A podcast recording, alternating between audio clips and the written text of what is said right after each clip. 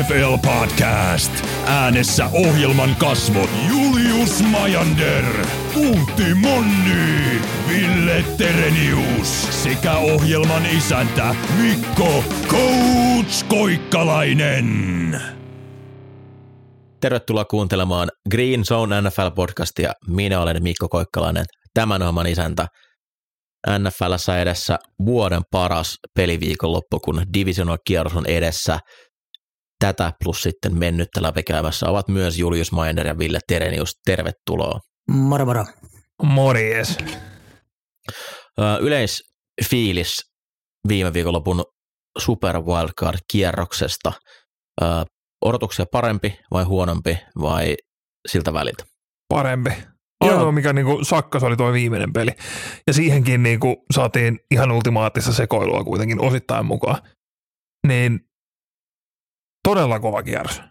Joo, kyllä oli kova setti, kova setti, että kyllä niin kuin kuitenkin suurin osa peleistä pysy, pysy tiukkana tai kääntyi isolla, isoilla tota swingeilla, niin erittäin, erittäin hyvä setti. Kyllä, vaikka alkuun näytti se ensimmäinen peli, kun Niners sitten lopulta aika selvästi pieksi se atlee, niin siinä tuli vähän semmoinen, että joo, nämä seitsemän, seiska siidi, kakkos siidi matchet on aika huonoja, mutta kyllä niin sitten saatiin hyviä pelejä. Niin siis sen jälkeen just sen ekan pelin jälkeen joku, muista kuka sen nyt olit viittasi tästä, että kun kakkos ja vastaan seiska siidien keskimääräinen niin pelien lopputulos-ero on ollut 22 pinnaa, niin ootapa vaan kun Bills tekee Skylar Thompson Dolphinsistakin niin kuin relevantin seuraavana päivänä, että niin kuin, joskus ne vaan, nekin pelit on hyviä. Ja Ää, tiukkoja. Otetaan tähän jakso alkuun viime viikolla saatiin, tai viime viikon jakson jälkeen saatiin palautetta, että käytetään liikaa englanninkielisiä termejä, joten lyödään veikkaukseksi, että tänään tulee noin 70 väkisin väännettyä matchupi seedi sneaky ihan decent juttu, koska me ei osata muuta. Ihan iisisti 70. Tällä rahalla saa tällaista, Kyllä, ja Ville puhuu ainakin sata kertaa niin kuin. niin kuin on tapana.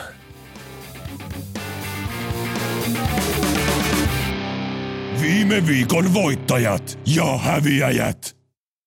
No, mitä tuolla Super Wildcard-kierroksella sitten tapahtui, voittajia ja häviäjiä aika käydä läpi.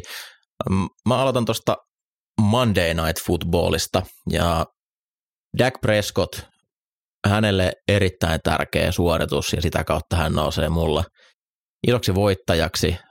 Odotusarvot ehkä tuon runkosarjakierroksen, viimeisen runkosarjakierroksen johdosta ei ollut hirveän isot, hän ei ole pudotuspeleissä ollut aina ihan parhaimmillaan, ja kaksi ensimmäistä raivia kolmea ulos ja hyökkäys ei edennyt käytännössä jardiakaan. Siinä vaiheessa oli vähän semmoinen, että hetkinen, mitä hän tästä tulee, mutta käytännössä täydellinen ottelu sen jälkeen. Auttoi toki se, että Tampa Bay oli sitä, mitä se oli koko kauden, eli huono joukkue molemmilla puolin palloa. Ei minkäännäköistä pääsrashia, ää, sai Dak aika rauhassa seistä siellä linjan takana, mutta siitä huolimatta, kun sä isket tommosen tilastorivin, tommosen suorituksen pudotuspeleissä taululle, niin se on syytä huomioida. Ja kaiken kaikkiaan yksi kauden parhaimpia pelirakentajia-otteluita, ja varmasti joukkueelle antaa melkoisen ää, itseluottamusboostin. Et ei, ei, ei ole voinut olla olematta mielessä nämä viime vuosien pudotuspelisulaamiset ja tappiot, mitä tuo joukkue on kokenut, ja saada tuommoinen heidän tärkeimmältä pelaajaltaan, niin olihan se upeata.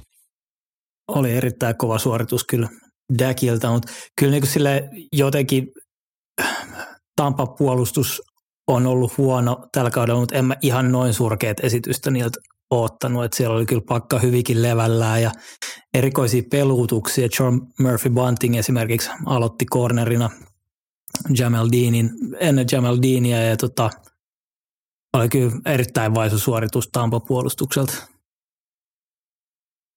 Tampa koko vuoden koitti kaikille kertoa, että se on tosi huono ja keskinkertainen joukkue. Ja silti niitä vaan kuitenkin odotti sitä, että niinku, kyllä, se, kyllä se nyt vielä lähtee sieltä, kyllä se nyt vielä saa järjestyä. Ja ei, ei se vaan niinku, ei se lähtenyt missään kohtaa rokkaan. Mm. Loppuviikolla, oliko toka vi- viikolla viikolla, kun Brady löysi sen Evansin syvällä pommilla kolme kertaa, niin että no ehkä tässä nyt onkin jotain, mutta ei, ei sitä vaan niinku kummallakaan puolella palloa oikein niinku tullut enää mitään. Siis olipa voisin- Tom Brady huono. On, mä voisin jopa jatkaa tähän suoraan. Tota, niin kuin, kierroksen suuri häviäjä oli Tom Brady. Ja Mulla Tom Brady on done. että kerro sä ensin. Tom Brady on done.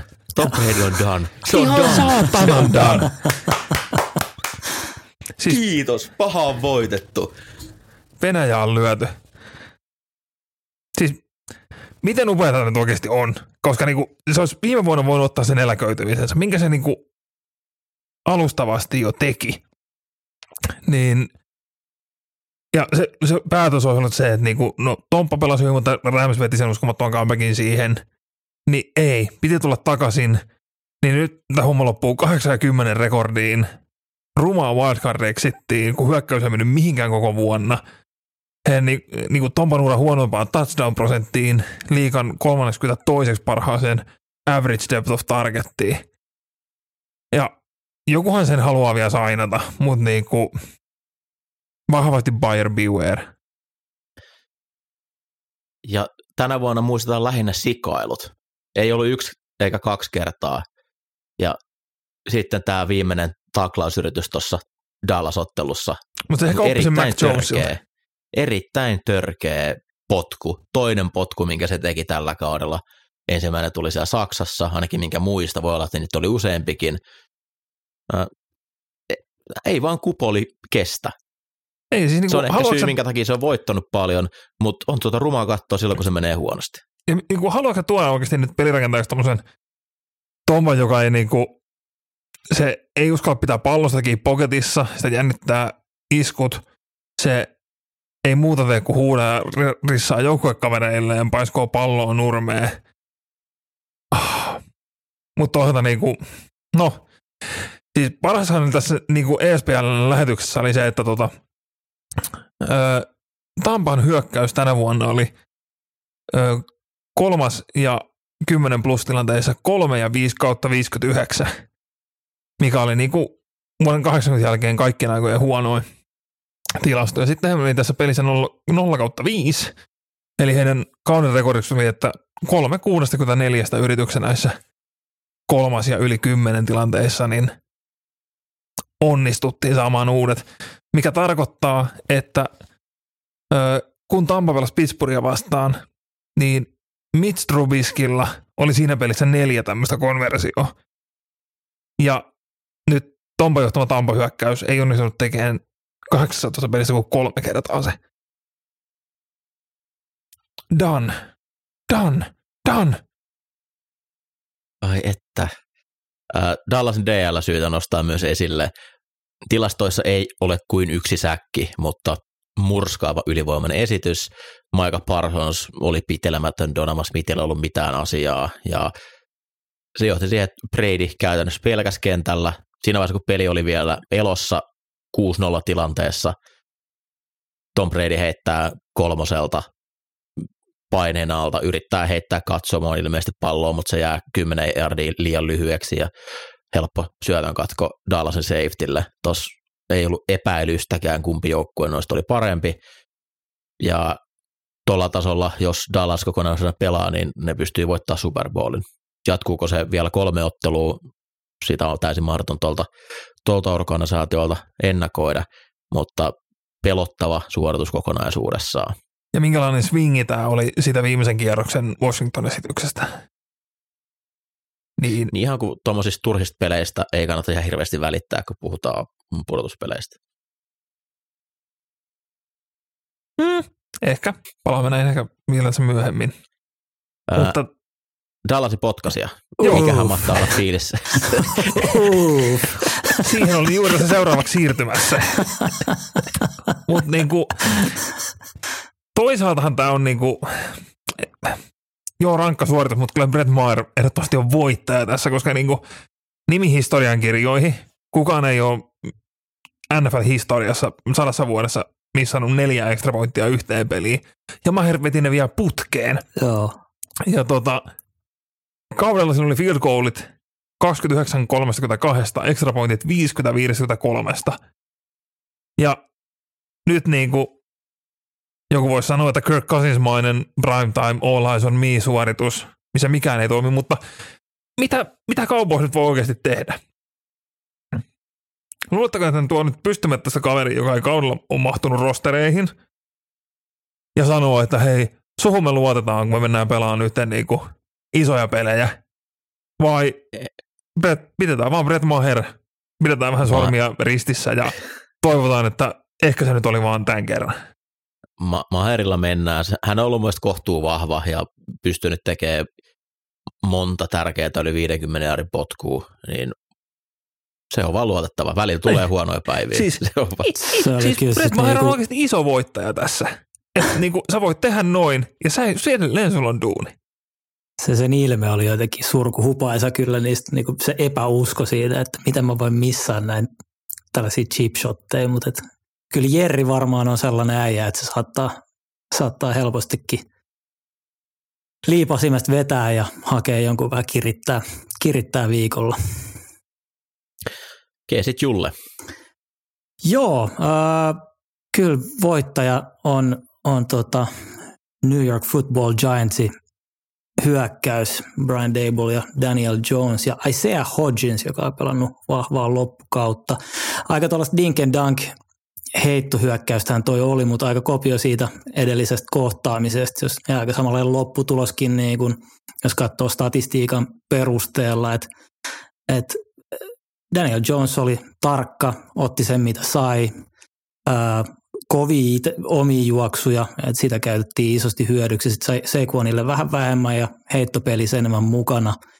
Ja olihan se Vikingsin puolustus ihan niin kuin vaniljaa, että et, tota, siellä, on, siellä on ne lyhyet auki, ei ollut vastauksia Giantsin hyökkäykselle ja oikeutetusti haki sieltä voiton Vikingsista. Niin siellä oli myös auki keskipitkät. Ja koko kauden odottelin, että pitäisikö tuota skeemaa vähän muuttaa, kun sitä vastaan niin helppo oli vastata hyökätä. Pudotuspeleissä ei oltu tuotu mitään uutta, se oli käytännössä juuri se, miten Vikings pelasi koko ajan ja Dable söi elävältä Ted Donatelin Vikingsin puolustuskoordinaattorin. Pat Peterson, mahdollinen Hall of Fame-pelaaja, jos tämä on viimeinen muistikuva, mitä hänestä jää jäljelle, niin uff, se on vaahtosammutin, sillä hän oli aivan liekeessä koko ottelun. Häntä poltettiin useaan kertaan ja äh, Giant äh, minusta valmentajat sivurajalla sekä Harrison Smith myös levitteli käsiään erittäin hauskasti tietyissä tilanteissa, kun Peterson on siellä, missä hänen ei pitäisi olla. Mutta siis Joka Daniel niinku- Jones mun mielestä niinku, teki itselle aika paljon rahaa. Mm, Siis kyllä. Daniel, kyllä. ennen, ennen tuon Dak Prescottin peliä maanantai-iltana, niin Daniel Jones oli ehkä kierroksen vakuuttavin QB-esitys. Sen lisäksi, että niinku se heittohyökkäys näillä, näillä rissuilla, mitä siellä nyt on, toimi tollain, niin Daniel Jones on myös niinku, sillä oli enemmän rushing yardia kuin koko Vikingsilla siihen päälle. Et niinku, hän otti, peli, äh, niinku, otti tilanteen haltuun ja johti. On se Onko sulla yksi, tähän otteluun muita? Öö, ei tähän otteluun ole kyllä muuta kuin, muuta kuin vaan, että tota, Daniel Jonesin urateot. Kyllä niinku, niin, niin vaikealta kuin se ajoittain onkin näyttänyt, ja on puhuttu, että Dave on niinku täysin ulosmittaa miestä, niin kyllä Daniel Jonesille nyt aika iso jatkosoppari tarvii tänne tehdä. Tästä samassa ottelusta haluan nostaa Dexter Lorenzen esille. Dominoiva esitys siinä hyökkäyksen linjan sentterin edessä, eli Giantsin nose, nose tackle, oliko hänellä yhdeksän painetta, mitä hän pystyi antamaan, ja oli täysin pitelemätön, rikkoi pelejä, ja Daniel Jonesin jälkeen varmaan suurin syypää Giants voittoon. Täysin, täysin ilmiömäinen pelaaja, kenenkään, joka on ton, ton muotoinen, niin ei pitäisi olla noin hyvä pääsrussaaja, mitä Dexter Lawrence on. Eli on semmoinen päärynä, mutta voimakas ja sähäkkä liikkeen. Onko Jullella tähän matsiin vielä lisättävää? Mulla on vielä yksi nopea. Anna palaa. Öö, kyllähän voittajaksi täytyy nostaa kaikkien ennakkomielipide Kirk Cousinsista. Kirk Cousins pelasi hienon ottelun. Hän, hän oli paineessa, hyökkäyksen linja oli huono, mutta teki jatkuvasti pistesuorituksia johtavia driveja, mutta se, mikä kaikista jää mieleen tästä ottelusta, neljäs ja kahdeksan ottelun lopussa hyvissä kenttäasemissa jo matkalla tasotukseen. Neljäs ja kahdeksan tilanteessa sä heität, okei, okay, paineen alla kolme jarri autin täysin ää, peitetylle miehelle.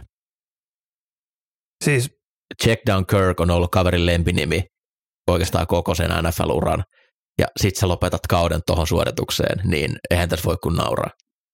Siis se Kevin O'Connellin se velikutsu siihen oli niinku, mä en oikein tiedä mitä siihen taas niinku suunniteltiin, koska niinku, öö, siinä kolme käytännössä juoksi niinku syvään, running back rilisas flatille ja Taiden juoksi kolme jarria ja käänti ulos. Et niinku, olisiko tähän nyt voinut ehkä vähän miettiä, että niinku, mitähän me tässä ollaan tekemässä, mitä tässä on kyseessä. Mutta tota, niin Käytännössä kun... kaikki muut heitot olisi ollut parempia vaihtoehtoja. Siellä oli kaikilla muilla laitohyökkäillä oli Jeffersonin päin safety oli menossa, mm. mutta se ei ollut suora tuplaus. Kaikki Tiilenillä oli ulkoleverake, että se olisi ollut niin kuin se, mihin tuossa olisi voinut mennä, mutta tota, no. Mutta NFL-pelin rakentaminen on todella vaikeaa ja siis mutta kun miettii esimerkiksi se Buffalo-peli, missä 424 se vaan chakkaa pallon syvää Jeffersonille, niin se oli huonompi päätös kuin tuossa pallon laittaminen Jeffersonille olisi ollut. Se oli vaan, se kello oli jotain puoli kolme, mä aloin nauraa niin kuin täysin hysteerisesti nauramaan, että äh, Kirk Cousins oli koko ajan se, mitä me tiedettiin sen olevan. Sitten Ville. Joo, no eikä me sitten mennä tuohon Chargers Jaguars peliin. Öö, historiallinen suoritus kaikin puolin. Niin kuin, rikottiin hyvin paljon kaiken näköisiä ennätyksiä tässä suorituksessa ja niin kuin, olihan tämä niin kuin alusta loppuun melkoinen show.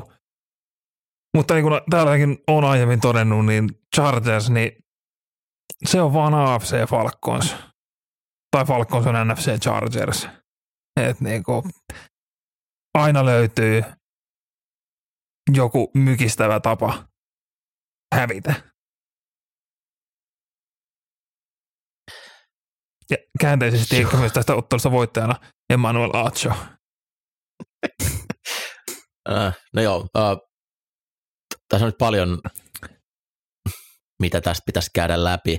Jos lähdetään, lähdetään tämmöisellä, hyvä, tämmöisellä niin kuin blind resume-tyyppisellä jutulla. Ei saatana. QB1, 58,14 prosenttia heitoista perille, 273 jardia, 1 TD.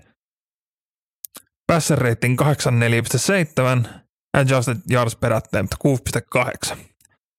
QB2, 73,91 prosenttia perille, 284 jaardia, 2 TD, 0 interia, passer rating 144,1, adjusted yards per attempt 14,09.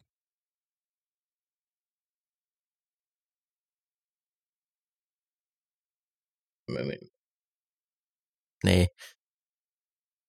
QB1 on Justin Herbert tästä pelistä 6,81 syvyyteen, 84 passer ratingi, 58 pinnaa perille. QB2 on Matt Ryan 28-3 Super Bowlista.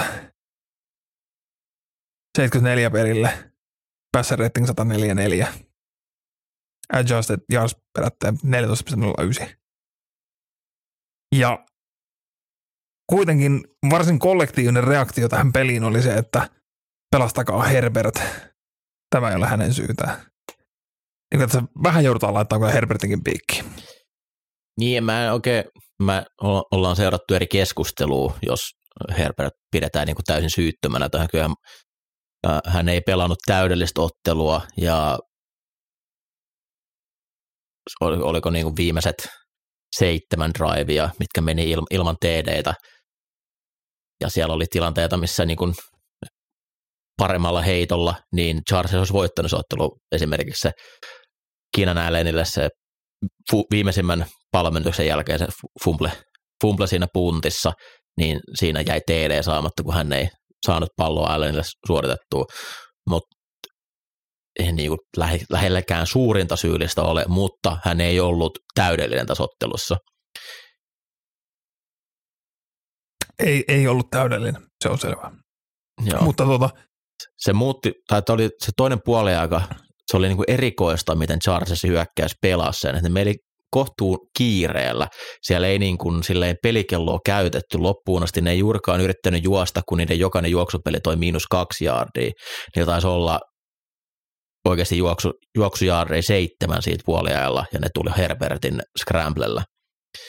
Ne ei pystynyt juoksemalla kontrolloimaan pelikelloa, jolloin siinä oli pakko heittää. Hirveästi siinä ei tullut incompletioneita toisella puolella, mutta rangaistukset ja sitten nopea paine teki sen, että he, he eivät kuluttaneet paljon kellosta. Eli vaikka heillä oli paljon driveja, missä oli downeja, niin kello ei kuitenkaan syönyt. Kelloa ei kuitenkaan syöty paljon. Ja se, se oli niin kuin silleen hämmentävää, että ne niin kuin halusi pelata nopeasti, mutta kuitenkin yrittää semmoista kontrolloitua, että ne ei hakenut mitään isoja pelejä. Et siinä vaiheessa, jos pelataan tulee kontrolloitua, niin miksei sitä kelloa käytetty enempää koska jos sä johat 27 pistettä, niin kovin monta uutta yritystä sun ei enää tarvitse, pitäisi lähtökohtaisesti pystyä ottamaan, niin voitto pitäisi sieltä tulla. Sitten jos mennään tuohon Charlesin ongelmakohtaan, suureen ongelmakohtaan, niin se, että puolustus pelaa täysin miellettävän ensimmäisen puolen, mutta sen jälkeen päästään sitten viisi TD-drivea peräkkäin, niin panostukset pääsrashiin, mitä he laitto, ää, ei pystytty ulosmittaamaan ollenkaan. Joy Bosa, Kali Mac käytännössä nollattiin tuossa ottelussa. Joo, Bosa raivosi, kun häntä pidettiin kiinni, mutta kaikki DLI pidetään kiinni. Se on DLn tehtävä, pystyy tekemään se ää, riittävän selväksi. Ja ainoastaan blitzaamalla ne sai painetta, ja Jaguarsin TD-drivit, ne oli tosi nopeita. Ne sai kahden minuutin drivin, kello, TD-drivit, mitkä vei kaksi minuuttia kellosta, kolme minuuttia kellosta, puolitoista minuuttia kellosta. Tuommoisia sun ei pitäisi pystyä, pitäisi sallia, jos sä yrität vain kuluttaa kelloa ja päästä niin kuin viimeistelemään sun iso johtoasema. Tästä on ehkä niin kuin hyvä paikka nimenomaan kääntää vähän tähän Trevor Lawrencein esitykseen. Että tota, se mielen lujuus, mikä sieltä niinku, että hei, no pari huonoa heittoa, mutta ei se niinku, ei mitään, mennään takaisin kentälle ja tehdään tulosta. Öö, hänestä taisi tulla viides pelirakentaja, joka on heittänyt neljä interiä peliä ja voittanut silti pelin playoffeissa. Et on, on aika harvinaista, etenkin kun se ja niin kuin tavallaan, että kun se kuoppa kaivettiin selkeästi ensin, ennen kuin sieltä lähdettiin nouseen, niin kyllä tuossa niinku voisin luetella varmasti ainakin kymmenen pelirakentajaa liikasta, jolla tota, paketti olisi täysin murentunut ja siitä ei olisi tullut, tota, niin kuin, ei olisi tullut yhtään mitään enää siellä toisella puoliskolla. Niin ja sitten sit myös niin kuin valmennukseen, että siellä, siellä lähdettiin omia raamia sisällä kuitenkin edelleen hyökkää, että ei ollut mitään pommien roiskasuit, vaan, vaan sillä keskipitkällä, millä ne on tehnyt tuhoja, tuhoja tässä niin kuin puolesta välistä kautta eteenpäin, niin, niin sillä jatkoja niin kuin todella, todella tehokkaasti pystyy etenemään pallonkaan, niin kuin Mikko sanoi, nopealla driveilla maaliin, niin, upea, upea suoritus kyllä ja näytös silleen, että miten, miten matseihin tullaan takaisin. Voittajaksi on nostettava tuuri. Välillä on hyvä olla onnekas, Jacksonville Jaguars halusi palkata Nathaniel Hackettin päävalmentajaksi. Denver ei kuitenkaan viime vuonna suostunut päästämään häntä enää ulos heidän talostaan, vaan palkkasi Hackettin ja Jaguars joutui skrämpläämään. Doug Peterson ei ollut hirveän haluttu päävalmentaja viime Hän taisi käydä Jaguarsin lisäksi yhdessä päävalmentajan haastattelussa. Ja Jaguar päätyi, että okei, annetaan nyt sitten mahis Dougie Beelle, Dougie Peelle, kun ei saatu häkettiä. No, mitä se mies tekee? Nostaa joukkueen pudotuspeleihin divarivoittajaksi, kun ne on varannut ykkösenä. Voittaa viidennen kerran pudotuspeliottelun, kun, mihin he lähtee selkeänä altavastaajana tai altavastaajana ylipäätään. Laittakaa jumalauta respektiä ton miehen nimeä. Joo, vitun olla joku jengi, joka on ajanut sen pois kaupungista. Se osaa valmentaa. Ja nyt niin jälkeen ajateltuna, se, että se joutui kärsimään siitä Wentzin sekoilusta ja sen myötä hänet vie, häneltä niin kuin vietiin se Philadelphian paikka, niin Doug B oli koko ajan oikeassa. Se halusi penkittää Wentzin, halusi pelata Hurtsilla aikaisemmin, mutta se laitettiin, että hyökkäys sakkaa sen takia, koska Peterson ei pysty enää sitä coachaamaan. Tuo mies osaa valmentaa, se osaa saada pelaajat syttymään. Mun mielestä oli niin, kuin, tuo niin makea kombo uh, Lawrence ja Peterson, että hän on pystynyt muokkaamaan sitä omaa pakettiaan taas vähän siihen, missä Lawrence on, on hyvä. Ja kuinka moni valmentaja oli siinä vaiheessa, kun Joy Posa riahuu sivurajalla TD jälkeen toisen kerran siirtään lisäpisteen jardin viivalle, kun on neljä pistettä eroa, niin kuinka moni on silti potkassut sen lisäpisteen, että päästään se kolmeen pisteeseen. Sen sijaan, että ykköseltä lähtee pelaamaan kaksi pistettä, jolloin, jolloin sitten se field goal, mikä maasti olisi tulossa, niin veisi voittoon. Kova suoritus ja yksi liikan parhaimpia valmentajia ja Jaguars-fanit on syytä olla onnellisia, että se on, hän on heidän päävalmentaja. Ja jos näihin äh, pisteratkaisuihin myöskin, niin Staley, Staley tuli sisään kovalla niin kuin maineella, että se pelasi neljänsiä ja teki fiksuja ratkaisuja siellä. Mutta sitten tässä välissä, kun Chargersilla oli neljänsä yksi, siellä jännittiin, siellä pelättiin. Sitten kun Jaguarsilla oli se neljänsä yksi siinä lopussa, niin Dagilla olikin siellä vähän pikkumuodostelmat takataskussaan ja ottivat niin kuin, pelasivat, ratkaisivat ja niin kuin, Staley on täys petos. Joo, se potkas fi- niin. field goalit neloselta, ja vi- neljän viivalta ja viiden kyllä, viivalta. Kyllä, ei, ei niin kuin, toi ei ole voittavaa fudista. Charges vielä tosiaan koko organisaatio tappio, syyllisiä on monta. Herbert yhtenä niistä, ei, ei mun mielestä läheskään suurin, mutta suurena Herbert-fanina, niin häneltä pitää vaatia enemmän. Hyökkäyksen linja John Johnson piti olla selvä tämmöinen, että istutaan vaan oikeaksi kardiksi ja hän hoitaa homman. Antoi aika monta ratkaisevaa painetta ja säkkiä siinä ottelussa ja maksoi paljon. Tom Telesko, jos GM saa vielä jatkaa, niin selkeä, että lisää nopeutta tuo hyökkäykseen on, on jostain saatava. Se ero oli häkellyttävä, kun katsoi, miten Chargers-fanit hölkötteli, tai Chargers laitahyökkäjät hölkötteli kentällä verrattuna siihen, miten Jaguarsin laitahyökkäjät niin eteni, niin nopeus on vaan nyky, nyky NFLs tärkeää. Mike Williams on ainoa nopea rissu ja sitä olisi ehkä kaivattu. Okei, okay, mä yksi valmentajan ratkaisu vielä tässä. 27-0 tilanteessa kolmas ja yksi Chargersilla omalta jollain kaksi vitoselta. DeAndre Carter loukkaantui ottelussa aikaisemmin, mm-hmm. ja hänelle oli suunniteltu tämmöistä fly sweep-peliä, mitä oli treenattu, että hän, hän saa pallon ja juoksee siitä sentterialta, kun saa pallon, ja näitä ollaan nähty paljon nykyään NFLssä. Ilman, että korvaava pelaaja on kertaakaan treenannut sitä, niin Joe Lombardi kutsuu tämän tässä ottelussa, ja Michael Pandy, heidän potkun palauttaja, tosiaan ollut vuoden 2019 jälkeen ollut kertaakaan juoksijana niin kuin annetussa juoksupelissä palonkantaja, ja ei, ei ollut ikinä treenannut tätä peliä. Ja näytti myös siltä, että hän ei tiennyt, että hän saa siinä pallon, yritti käytännössä väistää, kun hänelle sitä palloa ojennettiin, ja pallo kimpos, ja siinä kävi tuura, että ylipäätään pystyi peittämään sen, mutta pallo päätyi omalle vitoselle, mistä puntti lähti, ja loistavista kenttäasemista Jaguars pääsi vielä kerran hyökkäämään tuolla ensimmäisen puolella.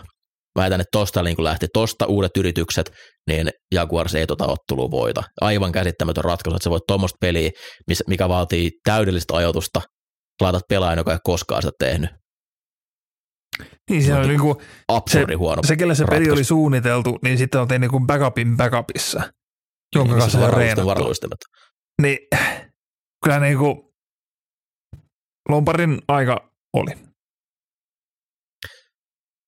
Sitten Julle.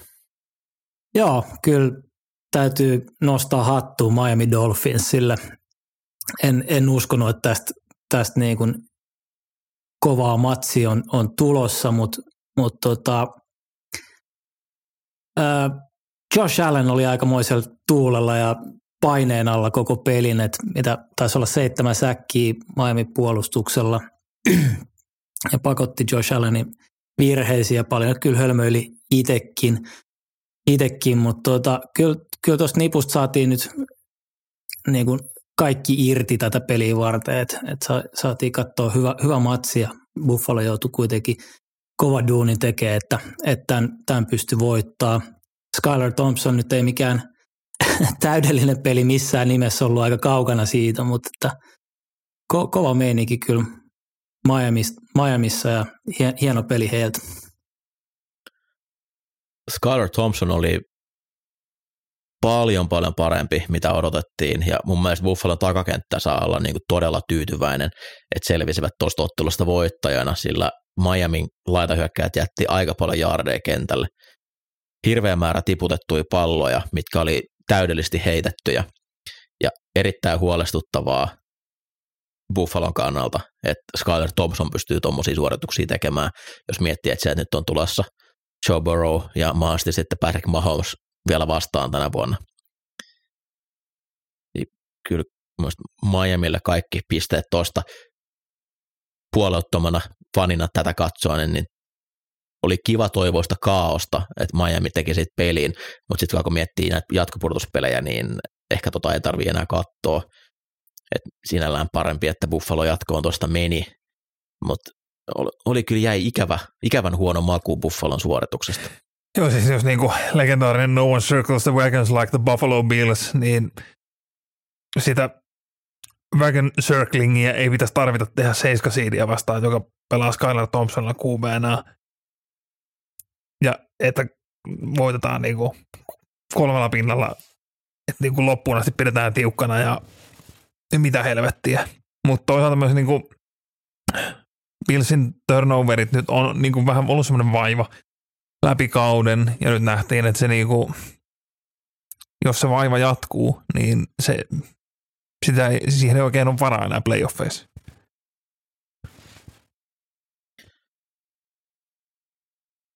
Josh Allen, äh, nähtiin niitä huippuhetkiä, mitä on totuttu näkemään pudotuspeleissä, mutta nähtiin myös sitä huonompaa Allenia. Miami tosiaan päätti, että me, me tuodaan painetta ja me ehkä palat, palataan, mutta voidaan tehdä myös isoja pelejä niistä. Ja se Allenin semmoinen tämä fumble, mistä tuli sitten TD, niin siinä, että yrittää kaikkensa, että pääsee joka tilanteesta irti. Että se pystyy sitä Allenista ottaa pois, koska jos se vie sen pois, niin sitten pelaajista katoaa tosi paljon, mutta se huono tuuri kun sattuu, niin tuossa pelissä olisi voinut tulla kaksi-kolme pallon menetystä vielä lisää siitä huonosta pallon käsittelystä. Jep, roller coasteri se on sen herrankaan, mutta sitten kun päivä osuu, niin se on taas aika kivan näköistä. Öö, mitäs mieltä Miami pelin kutsumisesta tuossa ottelussa? Niin, ongelmahan Vai? siinä oli aika paljon. Ja se, että niinku, ö, pelikutsumisen ongelma yleisesti niinku kellon muu hallinta. Se tuotettiin ne kaksi timeouttia aikaisemmin siinä ja taisi vaikka käyttää viimeisen timeouttinsa, kun siellä oli joku neljä minuuttia pelikellossa jäljellä. Niin kyllä siellä selkeä, selkeä ongelma oli ja ongelma, joka ei ollut lähtöisin heidän ruukien kuupeesta. Siellä oli varmaan kymmenkunta downia, missä kello on aivan nollissa, kun näpätään, ja ei siitä, että sitä olisi tarkoitettu. Eli tämä koko heidän prosessi pelin kutsumiseen ja mitä pelin, pelissä että pitää tapahtua, että ollaan valmiit laittaa se peli käyntiin. Miami käyttää todella paljon liikettä ennen snappia pelaajia, eli pelaajat liikkuu joko shiftaa tai sitten motion, missä he on liikkeessä, kun peli lähtee käyntiin. Näin pelikutsussa on paljon näitä, ja tämä prosessi vaan toimi liian hitaasti.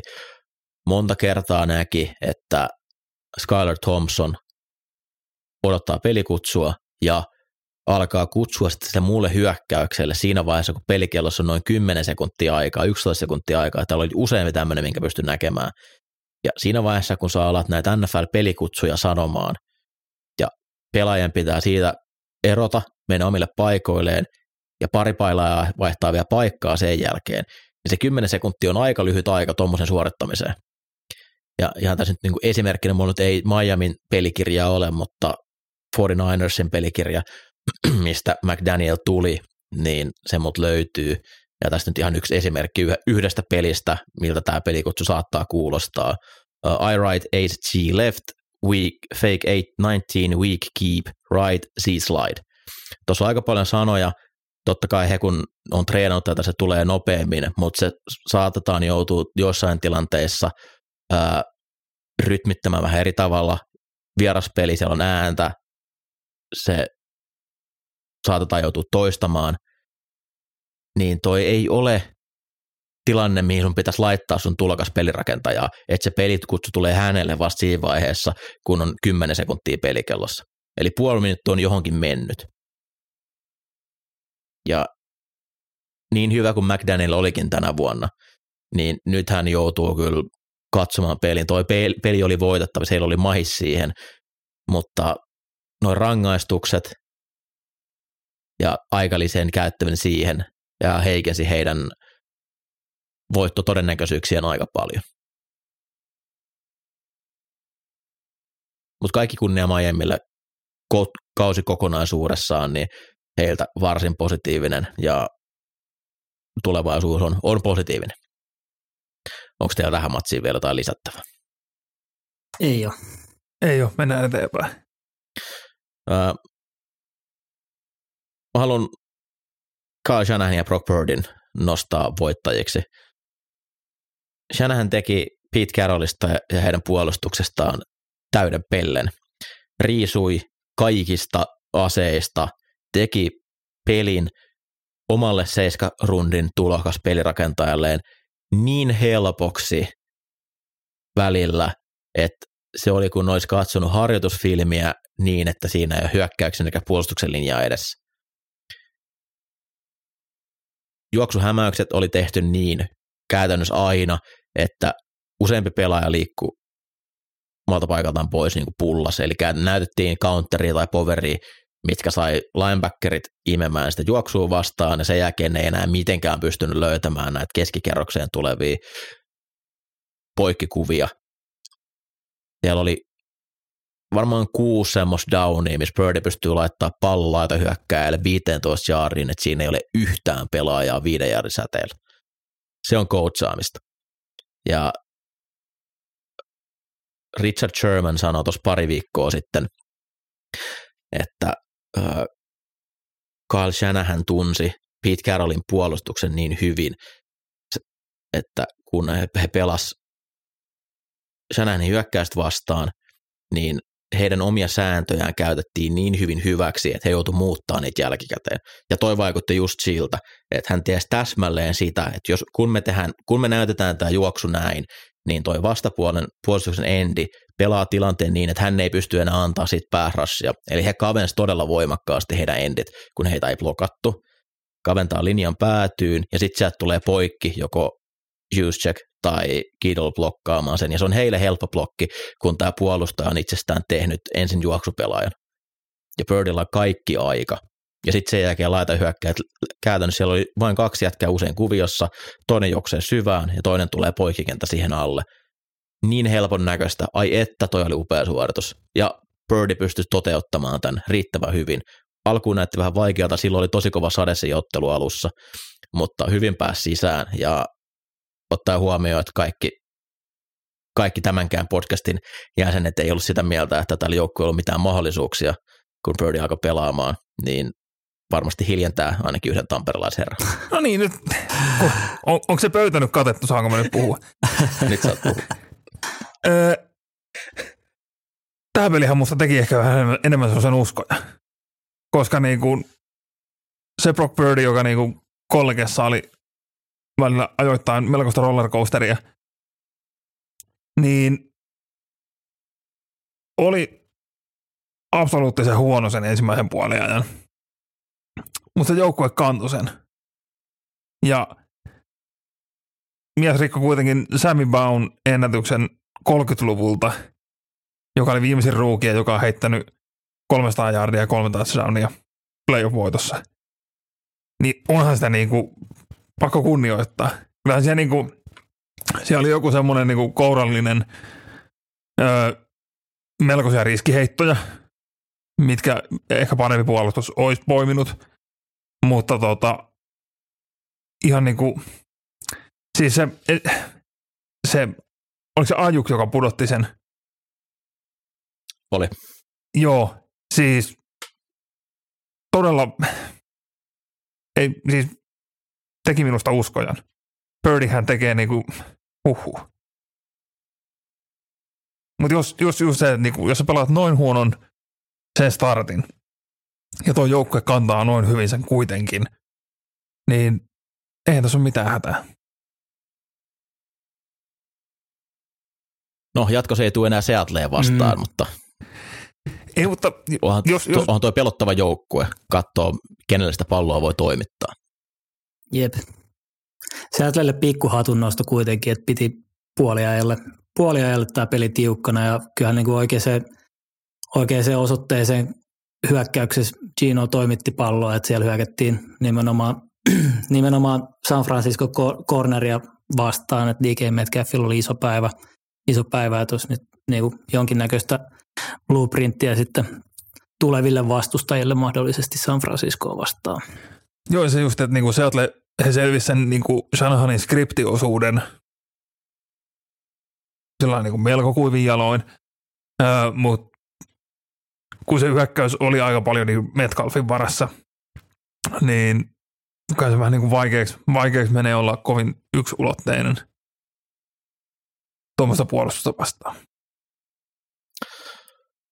Tähän otteluun liittyen vielä nostan tässä nyt tuomarit häveiksi. Laiton mies yläkentällä rangaistus. Tulee pilaamaan vielä jonkun pudotuspeliottelun todella näyttävästi. Tulkaa nyt pois sieltä Tällä, yläkentältä, vitun turkulaista. Tällä hetkellä tämä on siis, nyt on niinku päätetty, että näitä kytätään. Tässä ottelussa oliko se tilanne 17-23, kun Seattle oli draivaamassa kolmannen neljänneksellä, olivat noin 15 jarrin päässä maalista. Ja kolmas, äh, kolmannen downin peli taisi olla, toisen downin peli, QP Draw-peli, missä Gino Smithillä on vaihtoehto heittää laitohyökkäjälle – ja hän heittää pallon siinä vaiheessa, kun linjamies, eli linjamies lähtee sitten pienen hämäyksen jälkeen jossain vaiheessa blokkaamaan tätä pelirakentajan juoksua. Ja siinä vaiheessa, kun Gino Smith heittää, niin se vasen kaardi on noin puolestoista jaarissa. Ja ei vaikuta periaatteessa millään tavalla siihen, että miten sitä heittoa siellä puolustettiin. Joo, sääntö sanoi, että saat olla jaardin, eli hän, oli, hän rikkoi sääntöä, hän oli puoli jaardia yläkentällä. Mutta samassa ottelussa oli useampi tilanne, missä Niners pelaa ihan vastaavia pelejä, missä heidän hyökkäyksille on pidemmällä ja niitä ei liputeta. Ja Downi toi jälkeen Geno Smith säkitetään 3-13 tilanteessa fumble peli käytännössä ohi sen jälkeen, seuraava Niners drivein jälkeen. Ja Niners olisi saanut uudet yritykset jostain vitoselta ilmaista rangaistusta. Toi, toi tulee vielä viemään jonkun tärkeän maalisuorituksen pois, tärkeät uudet yritykset pois. Ja joo, mä ymmärrän se, että se rikkoo sääntöjä, mutta pitää pystyä lukemaan sitä. Okei, mä oon hyökkäyksi orientoitunut valmentaja ja hyökkäyksille, tämä on tehty hyökkäyksille, tuo liiga on tehty hyökkäyksille, mutta jos lähdetään sääntökirjaa lukee niin kuin täysin pilkulleen, niin joka downilla löytyy tilanteita, mitkä pitäisi liputtaa. Siellä on joka downilla kiinnipitoja, siellä on joka downilla ää, DP koskettaa hyökkäjää silleen, Joka downilla kiinnipito, se on kiinnipito vasta kun se on virhe, Mikko. Muuten se on vaan hyvää blokkaamista. Niin. Mä Terveiset linjasta. toivon, mä, mä, mä toivon, että tuomarit ymmärtää lukea tilanteet. On tilanteita, missä mennään täysin selkeästi näissä RPO-peleissä, että QB pitää pallon ja ensimmäinen luku ei ole auki, se joutuu odottaa hetki aikaa, jonka jälkeen heitto lähtee, jos ollaan, ollaan sen syvällä. Mutta tuommoisessa tilanteessa, missä puhutaan niinku oikeasti niinku noin puolesta jaardista, ja se ei enää vaikuta siihen, miten puolustajat lukee sitä tilannetta, niin mun mielestä sitä ei pidä heittää. Ja ainakin se pitäisi sitten ottaa vastaavasti pois molemmilta joukkueilta. Että se taisi niinku sitä niin vaihtelevasti vihelletään ja liputetaan, niin se on koliko heittoa, että miten sattuu osumaan. Ja nyt kun tuomarit mainittiin, niin Bills ei todellakaan saanut uusia siinä lopussa, kun ne sai uudet. Ei saanut. Ja mä en ole ihan varma, että oliko Joey Bosa paitsiossa siinä yhdessä säkissä, missä se vihellettiin paitsioon, mikä vei sitten ää, 13 jardin säkin kolmannen yrityksellä pois ja antoi Jaguarsille uud- uuden, Eli ylemmät siidit uuden luoden. nautti tuomareiden suosio läpikierroksen. Pitkä osio, mennään vielä tuo viimeinen ottelu, mitä ei ole käyty läpi. Onko teillä Bengals Ravens ottelusta voittajia tai häviäjiä? No olihan Ravens D, D kova, että kyllähän ne teki vaikeaksi, vaikeaksi sen tekemisen Cincinnatille ja, ja tota, Cincinnati kyllä ongelmissa se hyökkäyksen linjansa kanssa, että siellä on aikamoisia aukkoja, aukkoja koko kauden mittaan tullut, tullut että tota, aika mieletön loppuhan sille pelille, pelille oli, oli tällainen James Harrison tyylinen Super Bowlissa tyylinen loppu, että et tota, kyllä, kyllä mä niin kuin isot propsit tästä Ravensille annan. Joo, siis niin kuin, niin kuin viime viikolla maalailin tuota Cincinnatin OL, että ollaan vähän niin kuin samassa tilanteessa kuin vuosi sitten, niin eipä sieltä vielä Jonah Williamskin loukkaantui ja saatiin Jackson Carmen kentälle. Eli nyt siellä on Jackson Carmen ja Adenji molemmat. Ja Ted Carras on niin kuin yksittäinen valopilkku siinä Cincinnatin hyö- hyökkäyksen linjassa. Ja tota, muuten ollaan samassa tilanteessa kuin viime vuonna. Siellä on mahtavat rissut, kova puolustus, hyvä QB, mutta missä kohtaa se linja tulee maksaa? Sehän muutti, miten Baltimore pystyi pelaamaan tuota peliä. Meni käytännössä pelkkää siihen, että Borough odotti maksimissaan kaksi sekuntia, joka jälkeen pallo heitettiin. He on siinä hyviä, he pystyy, he, he, he, heillä löytyy ratkaisuja siihen tilanteeseen, mutta riittääkö se kaksi vuotta peräkkäin Super Bowl niin se on vähän vaikeampi uskoa, mutta kyllä siis varmaan Bengals on erittäin tyytyväinen, että heidän ei tarvitse enää Ravens-puolustusta nähdä tänä vuonna. Että ainoa tai selvästi paras D, joka heitä vastaan pelasi ja eniten aiheutti heille ongelmia koko kauden. Kolmas kerta ja oli, olipa tosi vaikeeta. Se, että voittopisteet tulee tosiaan 98 ja fumble-palautuksella kertoo aika paljon tuosta ottelusta ja äh, kyllä tuo Ravensiin varmaan hieman saattaa harmituttaa, jos jossittelu, jossittelu riittää, että Huntlille ei ollut sanottu, että pitäisi lähteä kurottamasta palloa silleen Drew Breesmäisesti, varsinkin kun se ei lähtenyt siitä ihan niin kuin mistään sentin päästä se downi käyntiin, vaan se oli, oliko se puolentoista jaarin viivalta, niin hän hieman yliarvioi omien käsiensä pituuden. Ja J.K. Dobbins ymmärrettävästi pelin jälkeen oli aika kärmeissään siitä. Ei tainnut saada yhtään kantoa 10 jardin sisältä. Et niinku, mitä siellä oikein Koko- tehdään. Miksei, Koko ottelussa taisi olla, oliko 12 kantoa. niin. Et tota, Baltimoressa tulee olemaan mielenkiintoinen off-seasoni Lamarin ympärillä plus kaikki tämä muu. Joo, se ehkä niin kuin viimeisenä pointtina omalta osaltani tähän, niin tosiaan toi voittajaksi voisi nostaa, että Ravensin off-season tulee herättää puhetta, sitä tulee olla kiva seurata. Lamar Jackson ei ollut joukkojen mukana, oli ilmeisesti kipeänä, mutta se tuli hieman yllätyksenä, että hän ei ollut joukkojen sivurajalla tuossa ottelussa. Tällä hetkellä kaikki viittaa siihen, että siellä ei hirveän hyvät välit ole organisaatio ja heidän tärkeimmän pelaajansa välillä. Ja en tiedä, jos me nyt olisi esimerkiksi Detroit tai Atlanta. Atlantassa Lamaria tullaan arvostamaan enemmän kuin Baltimoressa tulee tänne. Mutta miettikää, miten makea Detroitissa Lamar Jackson olisi. Tuohon hyökkäykseen heillä on kaksi ykköskierroksen pikkiä tälle vuodelle, ne pystyisi maksaa hyvin ensi vuodelle vielä yhden ykkösen sinne. Meinaatko, että Detroit haluaa QB-kisan Koffi ja Lamarin välillä? Ja kyllä mä haluaisin nähdä Kyllä Goffillekin varmasti tarjontaa olisi. Ö, otetaan vielä Ravensin viimeinen hyökkäys drive. Mitä mieltä olitte siitä? Kellon käytöstä lähinnä. Mulla on tyhjä. No hyvä mieltä. Eli Lä, tämä, lähti raksuttaa päässä se, sillä öö, mitäs, mitähän se nyt sinne, sinne mun meni? Mielestä, mun mielestä se ei ollut niin suuri rike ihmisyyttä vastaan, mitä sitten tehtiin, eli tämä kellon käyttö. Eli he käyttivät paljon aikaa kellosta. He, he saivat uudet yritykset, pitää ihan tarkistaa, mikä, miltä viivalta he saivat uudet yritykset.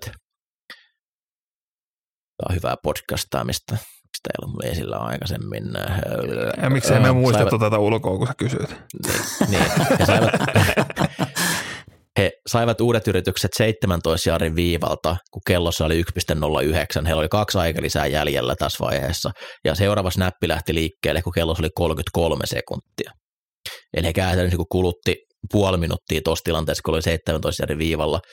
Ää, mä ymmärrän miksi, koska toi Bengalsin hyökkäys on kuitenkin niin räjähtävä, että jos sä tuossa kohtaa sä sen maalin teet, niin sä haluat tehdä sen mahdollisimman lopussa.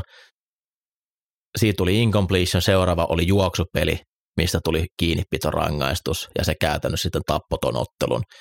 Eli siihen asti niin mulla ei ollut mitään niin kuin ongelmaa loppujen lopuksi siinä, miten Reivestä kello hallitsi. Kun saat jo 17 jaarin viivalla, sulla on kaksi aika lisää, niin 33 sekuntia riittää kyllä riittävästi siihen, että pystyt öö, sen maalin tekemään siinä kohtaa, mutta se rangaistus siinä puolen minuutin kohdalla sitten, varsinkin kun peli sitten ei mennyt niin nopeasti loppuun, mitä sen piti, eli keskosyökkäjä, nyt en muista hänen nimeään, niin pomppasi sivurajalle ja juoksi poikittain hukkas siinä noin viisi sekuntia, jolloin sitten oltiinkin täysin eri tilanteessa, oli toinen ja 20, kaksi seiskalta,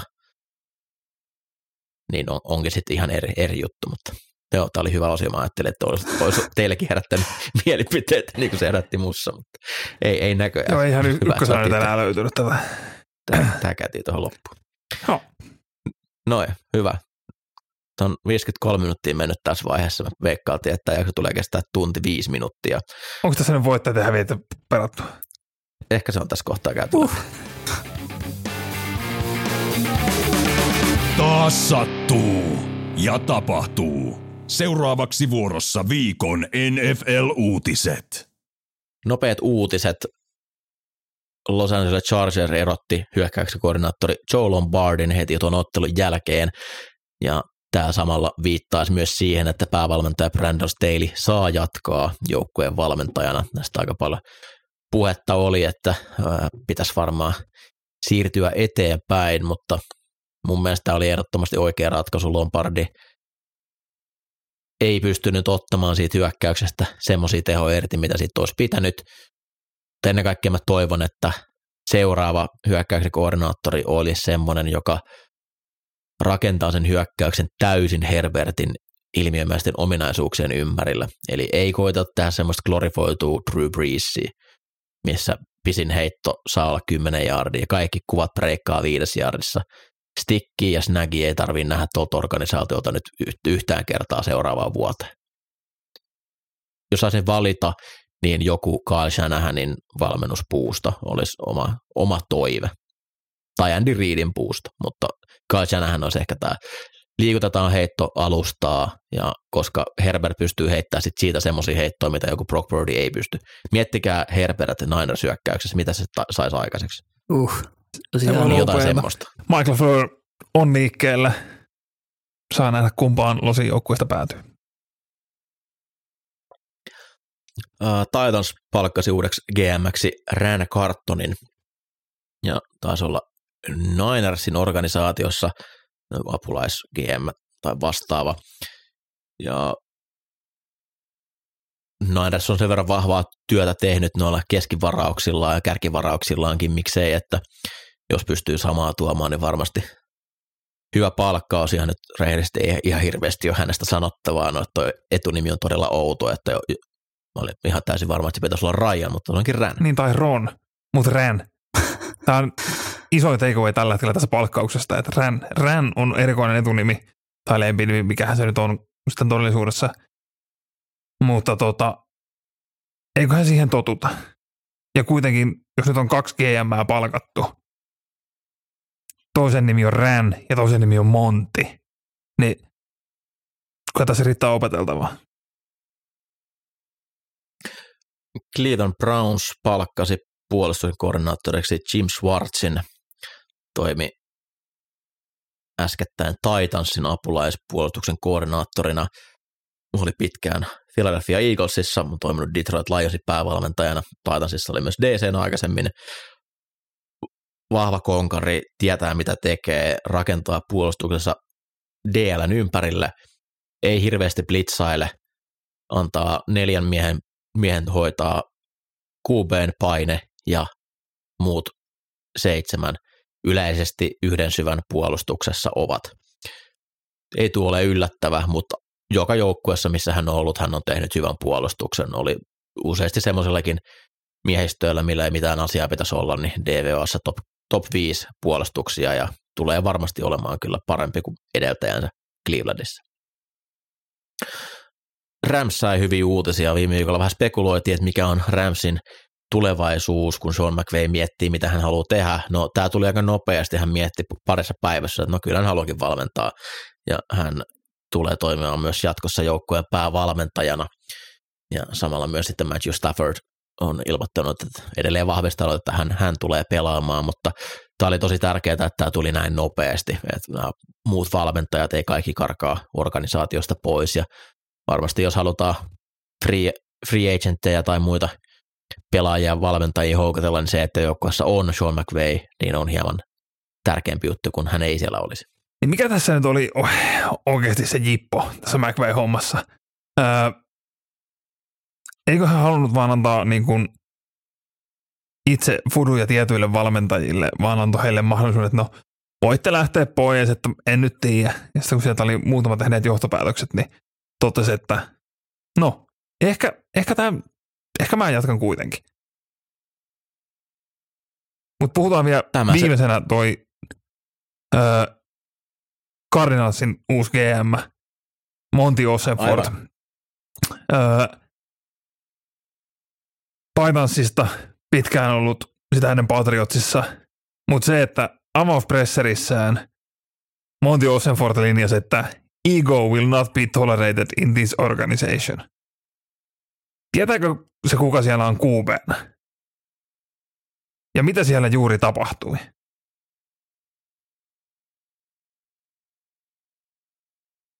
Toi tulee päättymään hyvin. Jälleen yksi, joka tulee vetämään Patriot Waytä.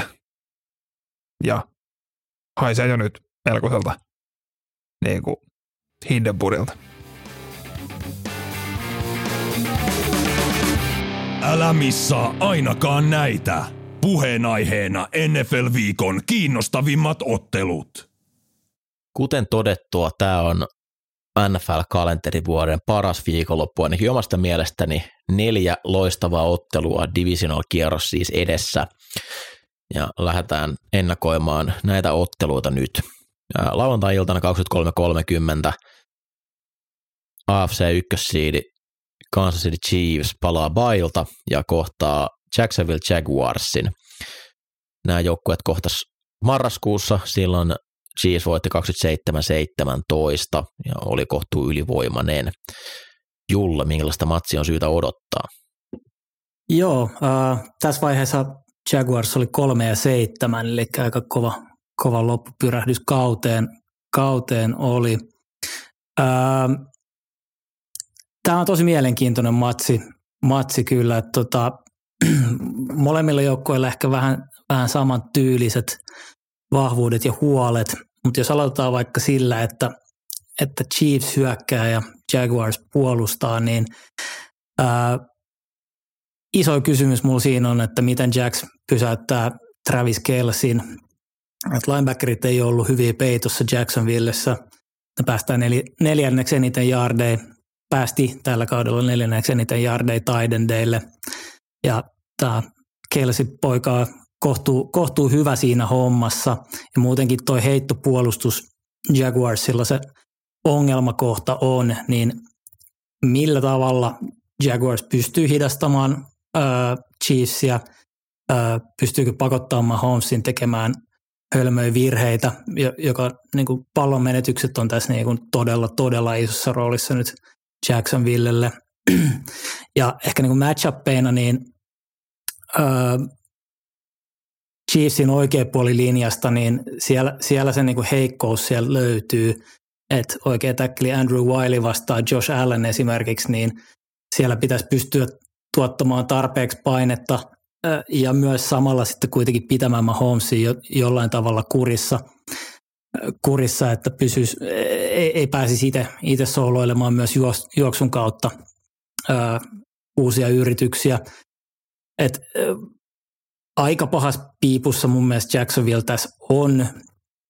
Ö, että sellaista niinku suoranaista, mä veikkaan, että Cheesillä aika, aika suoranaisesti tulee niinku menemään heiton kautta tämä, että heillä välillä tulee, tulee sellainen moodi, että nyt pistetään palloa ilmaan, että juoksusta viisi, niin tässä on hyvin mahdollista, että samanlaisella, samanlaisella tota, taktiikalla mennään, mutta tuo takakenttä ei ole kyllä tarpeeksi hyvä, jotta pystyisi pysäyttämään, pysäyttämään näitä driveja, että et tota, Chiefs varmasti pystyy pitämään Jacksonville hyökkäystä aika paljon kentän laidalla.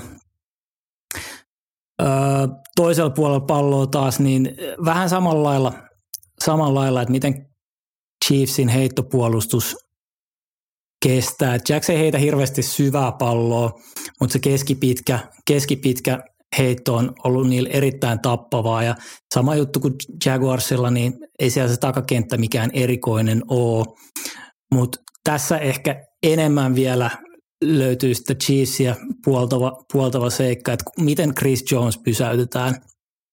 Toi hyökkäyksen linja on ottanut haaveria, ei ole mikään kummonen porukka, että Lorenz varmasti tulee näkemään painetta, painetta tuot keskustassa. Ja Karlaftiskin on pystynyt äh, Edgiltä tuomaan, tuomaan kohtuullisesti painetta, painetta kauden aikana, ei vaan pysty äh, niitä viimeistelemään niitä säkkejä niin hirveän hyvin, hyvin mutta tota, äh, kyllä niinku sellaista hyökkäyksen juhlaa mä tässä, tässä niinku odottelen ja, ja niinku innolla jää katsoa, että – kumpi tässä pidemmän korren vie. Niin odotusarvollisesti Chiefs selkeä ennakkosuosikki tässä ottelussa. Ja lähinnä, että miten, missä on ne avaimet, että miten Jaguars tässä nyt voisi ensinnäkin A, pelin tehdä tai sitten jopa voittaa tämän ottelun, niin toi neljä pallon menetystä Lorenzelle ei, ei ole tässä ottelussa kyllä mahdollista, että kyllä täysin virheetöntä hyökkäysottelua pitäisi Jaguarsit lähtökohtaisesti odottaa, että he pystyvät tässä mukana roikkumaan. Siihen on mahdollisuuksia, koska toi Chiefsin puolustus ei ole niin hyvä. Toki se, että Chris Jones tekee niitä otteluita muuttavia suorituksia, niin ne pitäisi pystyä se ottaa pois.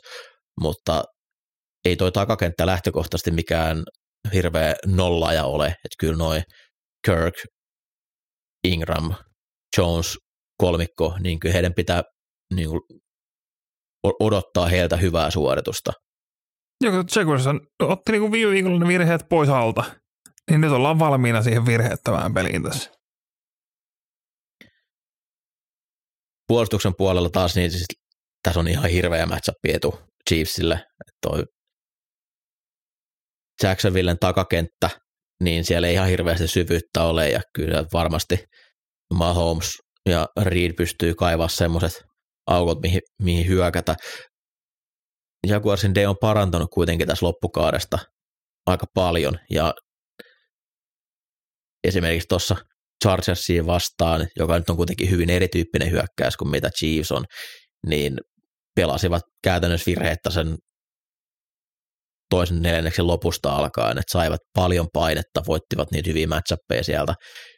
Et omat toiveeni siihen, missä Jaguarsin menestykset tasottelussa olisi, niin että, että DL pystyisi ottaa matchappivoittoja ja sitä kautta aiheuttaa joko kiinnipitoja tai säkkejä. Et jo, saisivat ne kaksi-kolme stoppia tos. Eli stoppeja, mistä me löydetään ne stopit tähän otteluun. Niin yksityissuorituksella hyökkäyksen, linja, hyökkäyksen linjaa vastaan. Siinä on mun, mun odotusarvo niin kuin ainoa etu, missä mikä Jaguarsissa voisi olla, muuten Chiefs tulee kyllä tuosta juokseet puolustuksen yli. Sekä heittämään tietysti myös. On, onko tämä teidän mielestä selvin ottelu tällä, tällä kierroksella? Kyllä, kyllä tämä mun mielestä ehkä selvin on, mutta ei, niin kuin, en, en mä mitään ihan ihan niin kuin lattialla pyyhkimistä Chiefsillä tässä oota. Että kyllä, kyllä mä kyllä, uskon, että... Chiefskin osaa tehdä vaikeita niin. aina peleistä. Ja Jaguars tosiaan Joo, on, on niin kuin parantanut otteitaan ihan älyttömästi kauden edetessä, että et, tota, kyllä, kyllä mä tästä tasasta peliä, sillä kohtuutasasta peliä ootan. Chiefsille ei kovin monta ottelua ole, missä olisi nollapallon menetystä, useampi ottelu, missä on kaksi tai kolme. Et siellä ne niin kuin, mahdollisuudet on. Että katsojana toivon, että Chiefs ei ole täydellinen. Lawrence ja Peterson pystyy kyllä pisteitä tekemään ja se olisi kiva, kun tämä olisi vielä elossa viimeisellä neljänneksellä, mutta kyllä niin kaikki muu kuin Chiefsin voitto tästä niin olisi, olisi varsin yllättävää. Sitten 8 tai 3.15 Suomen aikaa lauantai sunnuntai välisenä yönä Philadelphia Eagles kohtaan New York Giants. Onko pöytä katettu? Mä en sano enää mitään. Okei. Okay. No tämähän on se toinen peli selkeästi, mikä niinku kisaa ton kanssa. Chiefs Jaguars, että kun ykkössiidit tulee bailta, saa sen matalimman siidin vastaan, niin Eagles Giants tässäkin on, on mahdollisuudet ruminkin lukemiin, mutta toivotaan, että pysyy tiukkana loppuun. Ää, kaksi kertaa jengit on kahdonnut jo tällä kaudella, mutta tota, tämä viimeisen kierroksen kohtaaminen nyt ei ehkä ole mikään niinku hyvä, hyvä suunnanantaja tähän, vaan pitää katsoa tuonne joulukuun peliin, missä Philly Clintsas playoff-paikan, kun käytännössä niinku murskas Giantsin 48-22. Ja tota, tämän pohjalta täällä oli terve Jalen Hurts, mikä nyt on ilmeisesti vielä vähän kysymysmerkki, mikä, mikä Jalen Hurts sieltä ulos kävelee, mutta tuota, tuossa pelissä niin Giantsin juoksuhyökkäys käytännössä niin kuin tukahdutettiin täysin.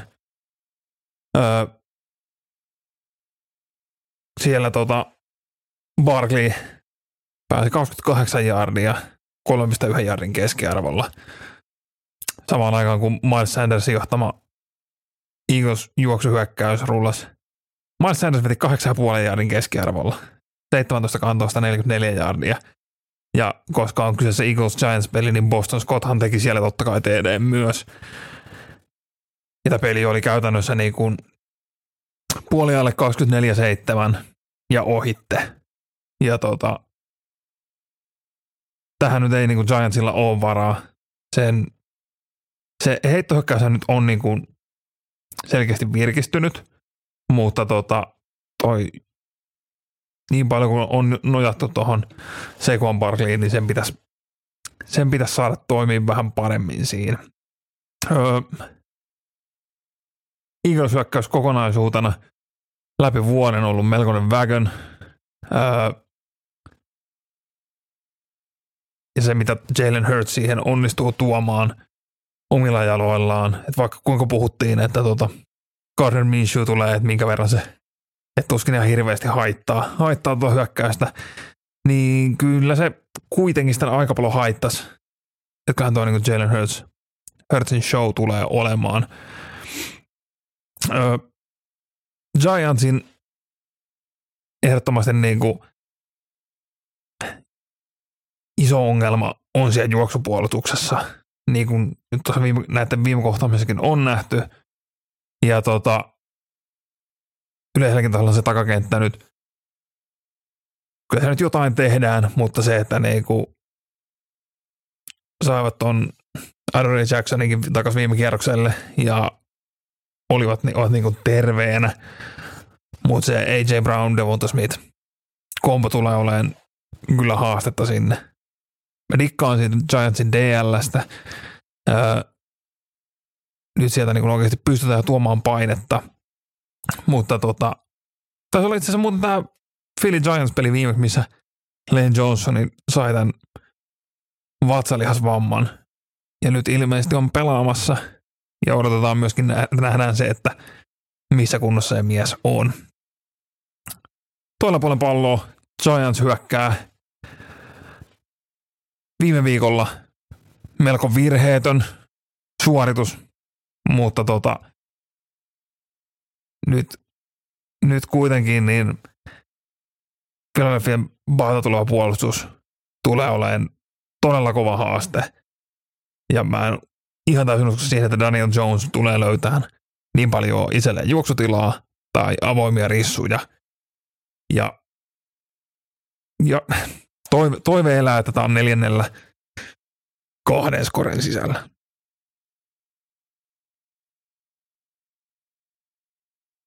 Mua... Tässä on, niin, mä tota, pessimisti ja optimisti. Öö, kun mä mietin sitä joulukuun ensimmäistä peliä, niin sen jälkeen, jos mulla oltaisiin sanottu, että Fili saa pelata Giantsia vastaan pudotuspeliottelun tällä kierroksella, niin mä olisin juhlinut aika paljon, koska silloin tasoero oli hyvin, hyvin suuri ja Philadelphia oli siellä. Silloin se, miten Giants puolusti, niin he ei pysty pelaamaan vastaavaa tavaa Philadelphia vastaan, koska pelasi silloin 47 prosenttia muistaakseni miespuolustusta.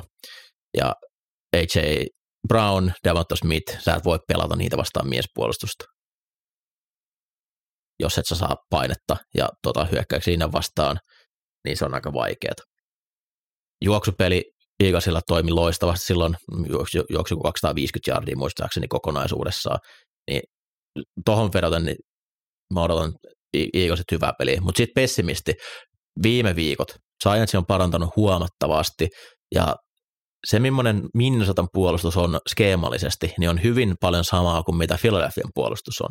Ja siihen Dable oli löytänyt niin hienot avaimet, että pelottaa, mitä tapahtuu. Toki siinä ero, iso ero on siinä, että Minnesotan hyökkäyksen tai Minnesotan puolustuksen linja vastaa Philadelphian puolustuksen linja, niin ehkä yksi suurimpia muutoksia, mitä Giants tulee kohtaamaan tässä on se, että sieltä tulee nyt 6-7 pelaajaa, että kaikki on parempi kuin yksikään Minnesotan pelaaja. Että se paine antamisessa pitää onnistua tuolla puolella palloa.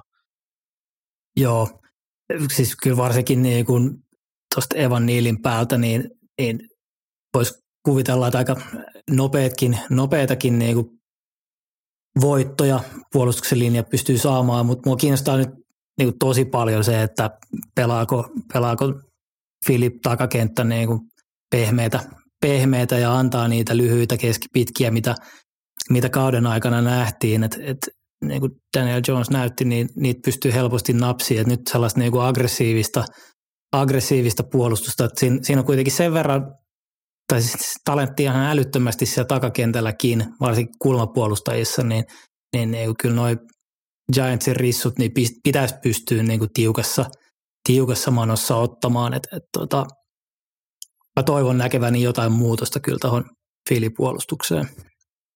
Mutta myös tuohon Giantsin puolustukseen niin on todettava se, että suuri jalkapallon mieli Jim Irsay hän näki, mitä Wink Martindale onnistui tekemään MVP-ehdokas Kirk Cousinsille ja antoi heti HC-haastattelupaikan Coltsiin, niin nostaako yhtään niin kuin kylmää hikeä, että tota, mitä se pystyy tekemään Hurtsin hyökkäyksellä? Öö, no joo, jos katsoo tuota vikaa runkosarjakohtaamista, niin kyllä. Öö, tosiaan lokakuu, äh, joulukuun alussa, niin Giants pelasi silloin, he pelasivat siihen asti niin kuin todella paljon miespuolustusta, mutta sen jälkeen he on muuttanut asioita. Nyt he pelaavat paljon enemmän aluetta. Öö, ensin Minnestaa vastaan, niin miespuolustuksen määrä taisi olla joku alle 20 prosenttia, eli se on niin kuin oikeasti radikaali ero siinä. Ja tuolla viimeisen runkosarjan kohtaamisella, niin vaikka Giants leputti sen paljon pelaajia, niin Martindale toi kuitenkin painetta. Hän ei pelannut miespuolustusta, mutta se blitzasi todella paljon siitä huolimatta, ja aivan liian monta kertaa hän sai koskematta jonkun miehen Hertzia päin. Mun täytyy toivoa, että Philadelphian pelisuunnitelma oli täysin vaniljaa, ja ei, he eivät halunneet siinä näyttää asioita, mitä he haluaisivat tehdä Blitzia vastaan vielä. Mutta jos samanlainen jatkuu, niin tuosta tulee hyvinkin mielenkiintoista. Mikä se Hurtsin pelikunto on? Siitä on nyt tasan kuukausi, kun hän loukkasi se olkapäänsä. Tänään kun nauhoitetaan 18. joulukuuta oli tuo Bears-ottelu, missä se meni. Muistaakseni nyt on 18. tammikuuta, kun tätä tässä nauhoitellaan. Ja hän sanoi sen vikan runkosarapelin jälkeen, että hyvä, että tässä on bye koska hän ei vielä edes kunnossa ole. Tämä on myös ollut tosi outoa mun mielestä, miten Philadelphia on niin aivan avoimesti puhunut siitä, että Hertzil tekee kipeätä ja hän ei olisi niin kuin pystynyt täydenpanoksen pelaavia viime viikolla. Ne ei ikinä puhu loukkaantumista mitään ja nyt ne puhuu tärkeimmästä pelaajasta tolleen. Onko tämä jotain foliohattu päässä, onko tämä jotain semmoista, että he niin kuin haluaa antaa ajatuksia, että ö, me ei olekaan täydeskunnossa, me ei ehkä haluta juoksuttaa Hertzia, jotta Giants valmistautuisi ehkä ei niin täysin siihen Hertzin tuoma juoksuuhkaan myös, en tiedä. Jotenkin tämä, tämä oli vaan tosi erikoista, miten paljon he on puhunut sitä, että Hertz ei ole kunnossa ja hyvä, että saatiin huilata vielä yksi viikko. Niin, kaksi hyökkäyksen tärkeintä miestä, Hertz ja Lane Johnson, mikä niiden niin kuin se absoluuttinen pelikunto on. Se tulee olemaan vaikuttava tekijä tässä. Lane ilmoitti, että hän tulee pelaamaan. Mm. E- mikä tahansa, mitä niin kuin tuleekaan. Mut. Niin. Se saattaa repsahtaa ensimmäisellä downilla, se saattaa repsahtaa viimeisellä downilla. Mm uskon, kun hän pelaa koko pelin, kun mä sen näen, mutta on tärkeää, että jos se nyt on lähelläkään tasakuntoa. Isommat edut, mitä tässä on Eaglesille, juoksu Giantsin juoksuday on yksi ihan liika huonoimpia ja he on pystynyt aika hyvin juoksemaan nämä molemmat ottelut, mitä vastaan sitä on pelannut, että siinä jotain, jotain Giantsin on pystyttävä tekemään. Iso pettymys, mikäli Philadelphian kausi tähän päättyy, mutta kyllä mua tällä hetkellä vähän jännittää niin hyvin. Giants on pelannut nämä viimeiset viikot ja ennen kaikkea toi Minnosta ottelu nyt oli, oli niin vakuuttava, mutta täytyy muistaa, että Philadelphia ei ole Minnesota, mutta mua jännittää tällä hetkellä. Samaa. Yli 14 pisteen ero. Toivottavasti. Super Bowl. Olisi ihan kiva, jos, jos menisi näin, mutta mä en ole täysin vakuuttunut siitä. Sitten mennään sunnuntain puolelle ja aikataulu on hieman poikkeava. Eli yleensä kahdeksalta on nämä pelit alkanut, mutta tällä kertaa sunnuntain ensimmäinen ottelu alkaa, alkaa kymmeneltä. Ja Buffalo isännöi Cincinnati Bengals ja ottelu, joka runkosarjassa jäi kesken. Kaikki tietää minkä takia.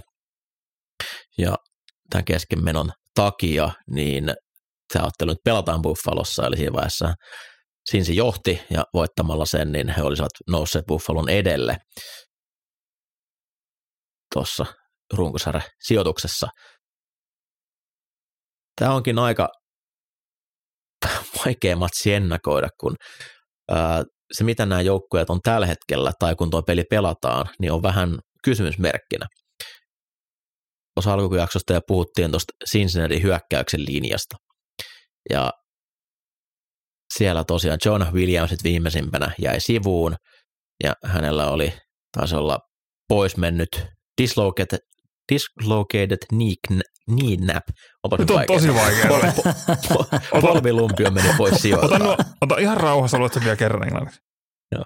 Polvilumpio meni pois sijoiltaan. Ja week to week, tämä tarkoittaa, että hän ei tule kyllä taas pelaamaan. Ja jättää kaksi ehjää hyökkäyksen linjamiestä sinne Ted Karras sentterinä ja sitten vasen kardi. äh, Corel Volson. Kaikki muu tulee olemaan backuppeja.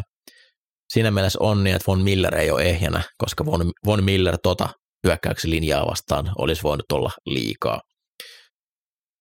Varmasti Cincinnati hyökkäys tulee nyt menemään sillä nopealla heitolla, mitä nähtiin jo tuossa Baltimore-ottelussa, ja mun mielestä Joe Burrow on liigan paras tämmöinen nopean pelin pelirakentaja. Että hän, hän on niin sisällä siinä, mitä, mitä pitää pystyä tekemään, plus nuo laitahyökkäjät, Jamar Chase. Higgins, ne pystyy riittävän nopeasti pääsemään myös syvälle näissä lyhyissä heitoissa, ja sitten he kääntyi pallonkin suoraan siinä naamassa ja pystyy ottaa kiinni oton jälkeen paljon jardeja.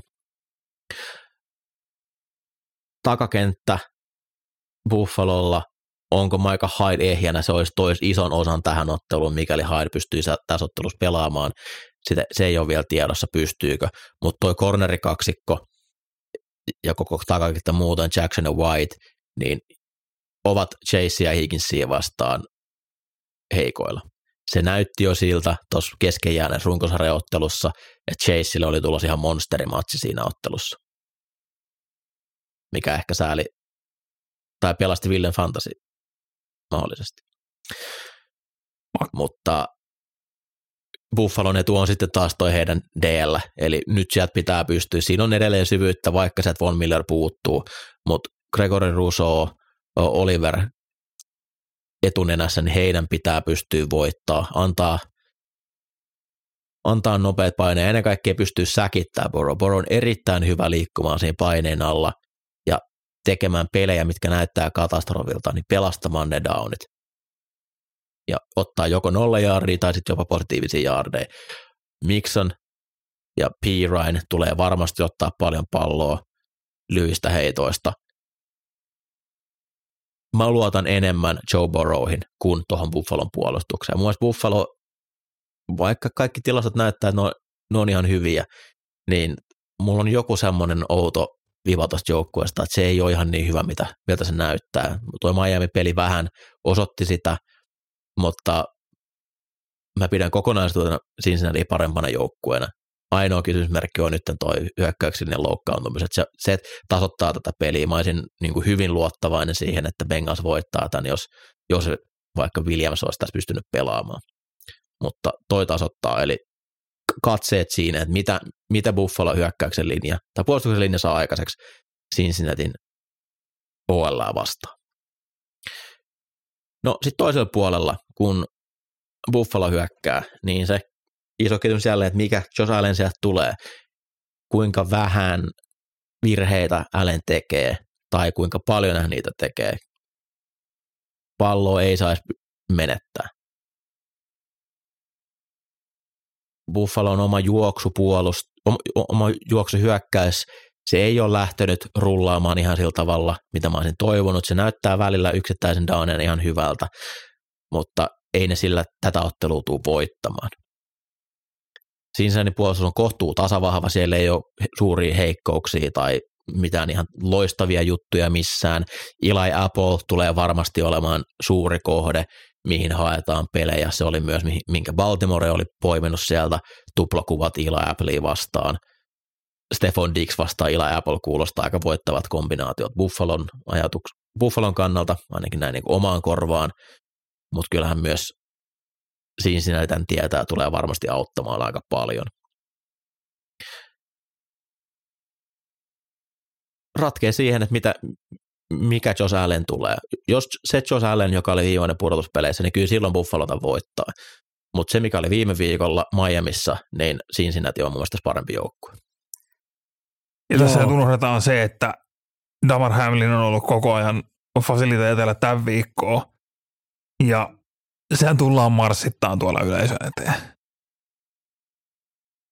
Ja se meininki tulee olemaan tuo ihan älytön, mikä nostaa Billsin luulen, luulen, että viime vuoden AFC-mestaruuspelissä oli myös ihan hyvä meininki katsomassa, mutta ei se hirveästi tuntu Borrow haittaava.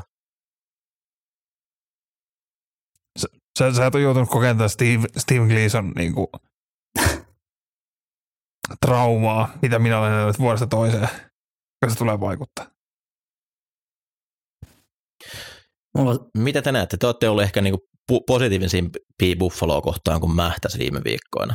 Öö, no, mulla on myös kyllä kääntymässä, kääntymässä vähän niin kuin noin noi siis isot loukkaantumiset tuosta puolustuksesta ja, ja Tredavious Whitein niin kuin koko kauden, kauden niin kuin, tai no suurimman osa kauden sivussa, eikä ole, eikä ole niin kuin vanhalla tasolla, niin kyllä se niin kuin vähän, vähän on tuonut tota alas ja tietenkin toi Josh Allenin ailahtelevuus, että et tota, ei, ei tämä mikään niin kuin, en, en, en, mä enää pidä heitä niin, kuin niin ylivertaisina kuin, kuin aiemmin. Mm, Mutta mitä mä siis odotan tältä peliltä, niin tämä tulee olemaan tällainen rissushow.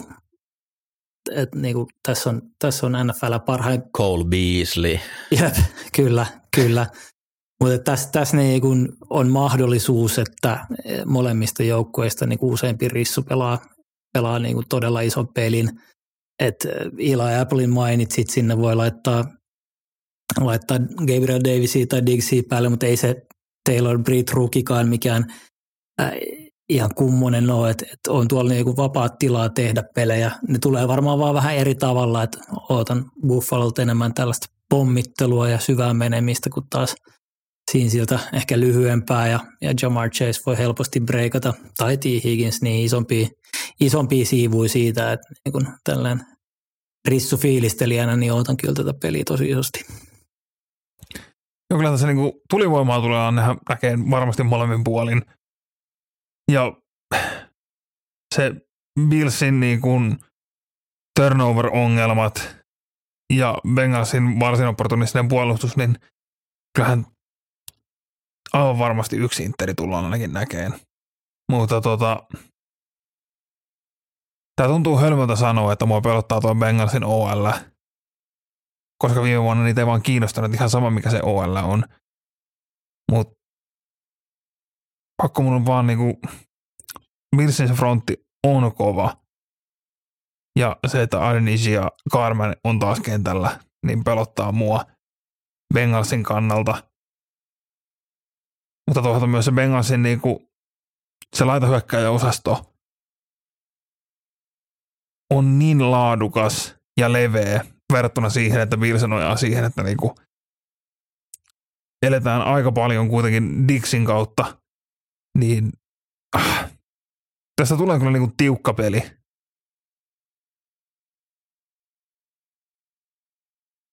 Mutta mä vaan, mua vaan pelottaa liikas Bengalsin OL.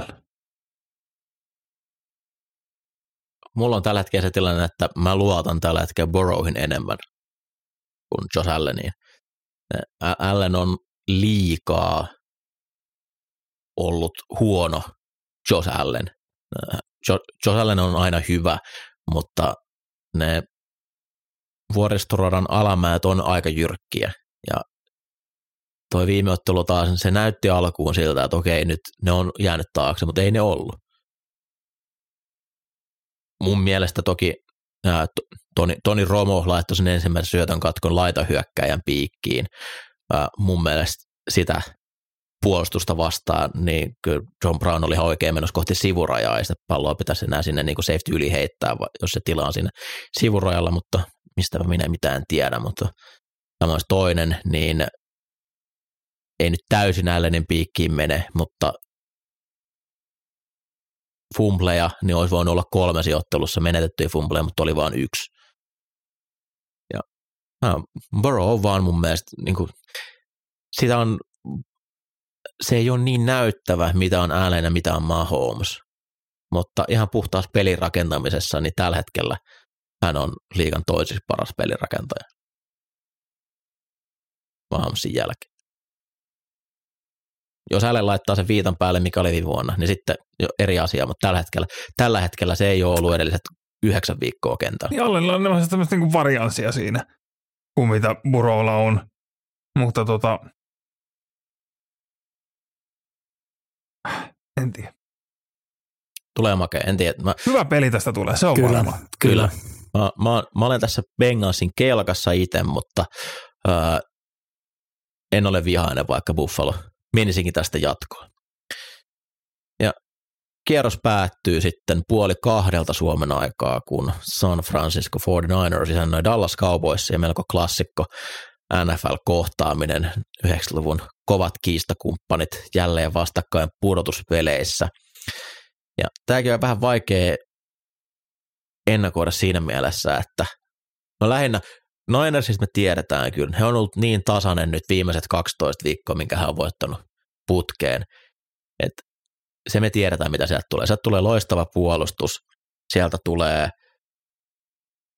hyökkäys, jossa on loistavat aseet ja nuori pelirakentaja, joka pystyy riittävän heille toimittaa palloa. Dallasista me ei tiedetä, mikä sieltä tulee. Tuleeko sieltä maailman paras puolustus, joka antaa niin nopeasti paineet kellään ja mahdollisuuksia? Tuleeko sieltä se, ketä vastaan on parhaimmillaan pystytty juoksemaan hyvin? Tuleeko sieltä se hyökkäys, joka heittää kaksi syötön katkoa peräkkäin? Tuleeko se Dak Prescott, joka ei heitä yhtään epäonnistunut heittoa? Mitä veikkaatte? Ää, mä en usko, että se niinku kumpaakaan ääripäähän asettuu. Et, et tota, ää, toi Niners D on, on kyllä hiton kova. Et musta tuntuu, että tuot pitää kyllä nyt löytyä joku, joku muu ratkaisija, joka voi olla kyllä vähän vaikeaa, vaikeat Dallasin hyökkäykselle. Et tota, ää, Lämpiä vastaan varmasti tullaan niin kun gameplanäämään. Schultz on ollut hyvä tässä, tässä niin kuin loppukauteen, mutta sitten siellä on toisaalta kyllä niin kuin Warner ja Greenlaw, Greenlaw etunenässä vastassa, että pystyykö Michael Gallup esimerkiksi nousee, nousee hahmoksi tässä. Toinen, mitä mä ootan, että kuinka paljon esimerkiksi Zeke, Zekein ja Pollardin välillä jaetaan kantoi vielä. Mun mielestä ei ole mitään syytä, että Zekeille, Zekeille annettaisiin niin kuin 20 Palloa. prosenttia enempää. et, et, tota, en mä tiedä, ehkä, ehkä jotain sellaista välimaastoa. Mä toivon, ettei näe sitä paskadäkkiä, koska se olisi tosi tylsää. Silloin tämä on läpihuutojuttu. Joo, tässä nyt niinku, tä, tässä pelissä on myös niinku aivan suunnaton potentiaali olla ihan uskomaton klassikko, mutta myös niinku täys farssi. Ää, jos Dak jatkaa tällä linjalla, mitä niinku sai nyt käyntiin viime viikonlopusta, ja tota, pystytään pitämään Siikiltä palloa pois, koska Siik näyttää vaan siltä, että hän on niinku yksinkertaisesti loppu, niin ei, ei Niners puolustus kuitenkaan niinku aukoton ole. Öö, viime viikolla tämä heidän öö, huonompi korneri. Lenoir. Deomodori de, Lenoir. Pelasi hyvän pelin Seahawksia vastaan, mutta niinku siellä, siellä on niinku selkeä paikka, missä takakenttää lähdetään haastamaan. Ja tota, se, miten Schultzia pelataan pois Ninersin toimesta tulee olemaan mielenkiintoista, koska siellä on niinku erilaisia atleettisia linebackereita, safetyjä, miten, miten siinä matchupissa käy, mutta tota, kyllä lämpiltäkin vaaditaan sitä, että niinku tarvii näyttää, mikä se kaupoisin 88 nyt on, kun pelit on niinku linjalla. Lämp pelaa paljon siinä kentän keskustassa ja niin kuin tosi paljon Dallasin hyökkäys menee joko Schultzin tai sitten Lämpin kautta tällä hetkellä. Se on Ninersin vahvuus, että he No, aika paljon pelasi Seattlea vastaan miespuolustusta, mutta se oli iso muutos. Yleensä he on, heillä on niin kuin pieni miespuolustusprosentti koko liigassa, yksi alhaisimpia. Mutta aluepuolustusta vastaan, mitä lämp yleensä syö, niin nyt siellä on puolustamassa Fred Warner, sitä keskustaa, auttaa todella paljon. Niin kuin toi on Dallasin kannalta huono juttu, että Ninersin puolustuksen – heikkous ei ole siinä kentän keskustassa, vaan se on, se on siellä ulkolaidassa, että sinne pitäisi pystyä niitä cornereita lähteä haastamaan. Et onko nyt sitten lämpi, lämpi enemmän ulkona haastamassa Lenoata tai Wardin, joka oli aika kovassa, kovissa vaikeuksissa DK Metcalfin kanssa. Ward oli oikeastaan se corneri, joka antoi ne kaikki isot pelit sieltä, kun kaikki odotti, että Lenoir olisi ollut se vaikeuksissa oleva pelaaja. Miten Dallasin hyökkäyksen linja rakentuu nyt tähän otteluun? mä oon vähän yllättynyt, että miten se nyt on heitetty tähän loppukauteen, että sarkofagista kaivettu Jason Peters pelaa vasenta täkkeliä ja sitten hyvin pelannut Tyler Smith on siinä kaardiksi ja Tyler Smith pelaa oikealla puolella. Nick Bosa, jos heittodownella laitetaan Jason Petersia vastaan, niin siinä tulee kiire ja siinä on iso etu sitten taas puolestaan Ninersilla. Et nyt muuttuu tilanne todella radikaalisti Dallasilla, kun Tampalla ei ollut käytännössä yhtään laadukasta pääsrasheria, niin tuot tulee nyt sitten aikamoisia veitsiä, veitsiä kimppuun koko pelin ajan. Joo, tämä niinku, se sekoitti sitä, se linja huono niin selkeästi, kun sitä sekoitettiin. Öö, ilmeisesti Jason Peters vaan ei ole niin ambidexterinen kuin oltaisiin haluttu ja todettiin, että se on vaan helpointa, että se on vasemmalla. Mutta tota, nyt kyllä niin kuin ikämi, ikämies täkkelille, niin jos sieltä voidaan Bosa atleettina vastaan, niin kyllä melkoisia temppuja joudutaan muun protectionin osalta taikoon, että siihen saadaan avut. Koska yksin sitä ei todellakaan voi jättää Bosan kanssa saarelle. Toisen puolen palloa kiinnostaa se, että mihin, mihin Micah Parsons tällä kertaa sijoitetaan. Yleensä Dallas on laittanut sen, sen hyökkäyksellinen paistin päälle. Eli missä on se helppo saalis. Hän on enemmän nyt pelannut tuo vasemmalla puolella, mutta kun Trent Williams päivistää siellä toisella puolella, niin olisiko ehkä sitten Mike McClinchin aika ottaa ruma pudotuspeli ja hävitä Parsonsille tuhat kertaa yhdessä ottelussa. Itse tekisin Joo, näin. Trenttiä, mä en, Trenttiä vastaan on ihan turha lähteä hakkaan päätä seinään. Se on niinku aika selvä. Ei, Plus sitten ju- juoksupelin kannalta äh, mieluummin Tank Lawrence sille puolelle, missä Williams on murjamassa, kuin sitten Parsons, että antaa Parsons vaikka jahdata sieltä takapuolelta niitä pelejä. Että jos enemmän halutaan juosta Williamsin puolelle, niin tosiaan en, mm. en kyllä itse uhraisi Parsonsia Williamsia. Joo, kyllä niinku, kyllä niinku Pass Prossa Mike ihan hyvää tulosta teki. Et ei, ei niinku, mutta ei se ole Trent. Niin ja siis Seat- Seattlen endit vastassa, niin kuka tahansa pystyy olemaan hyvä siinä. Mutta nyt on sitten vähän eri, erityyppinen miestä vastassa. Dallasin cornerit, kun heiltä tippui toi ulko, toinen ulkokorneri, niin viime pelissä Daron Plan pelasi aika paljon siellä ulkokornerina, vaikka hän on niin kuin enemmän ollut nikkelinä tänä vuonna. Jatkuuko sama juttu?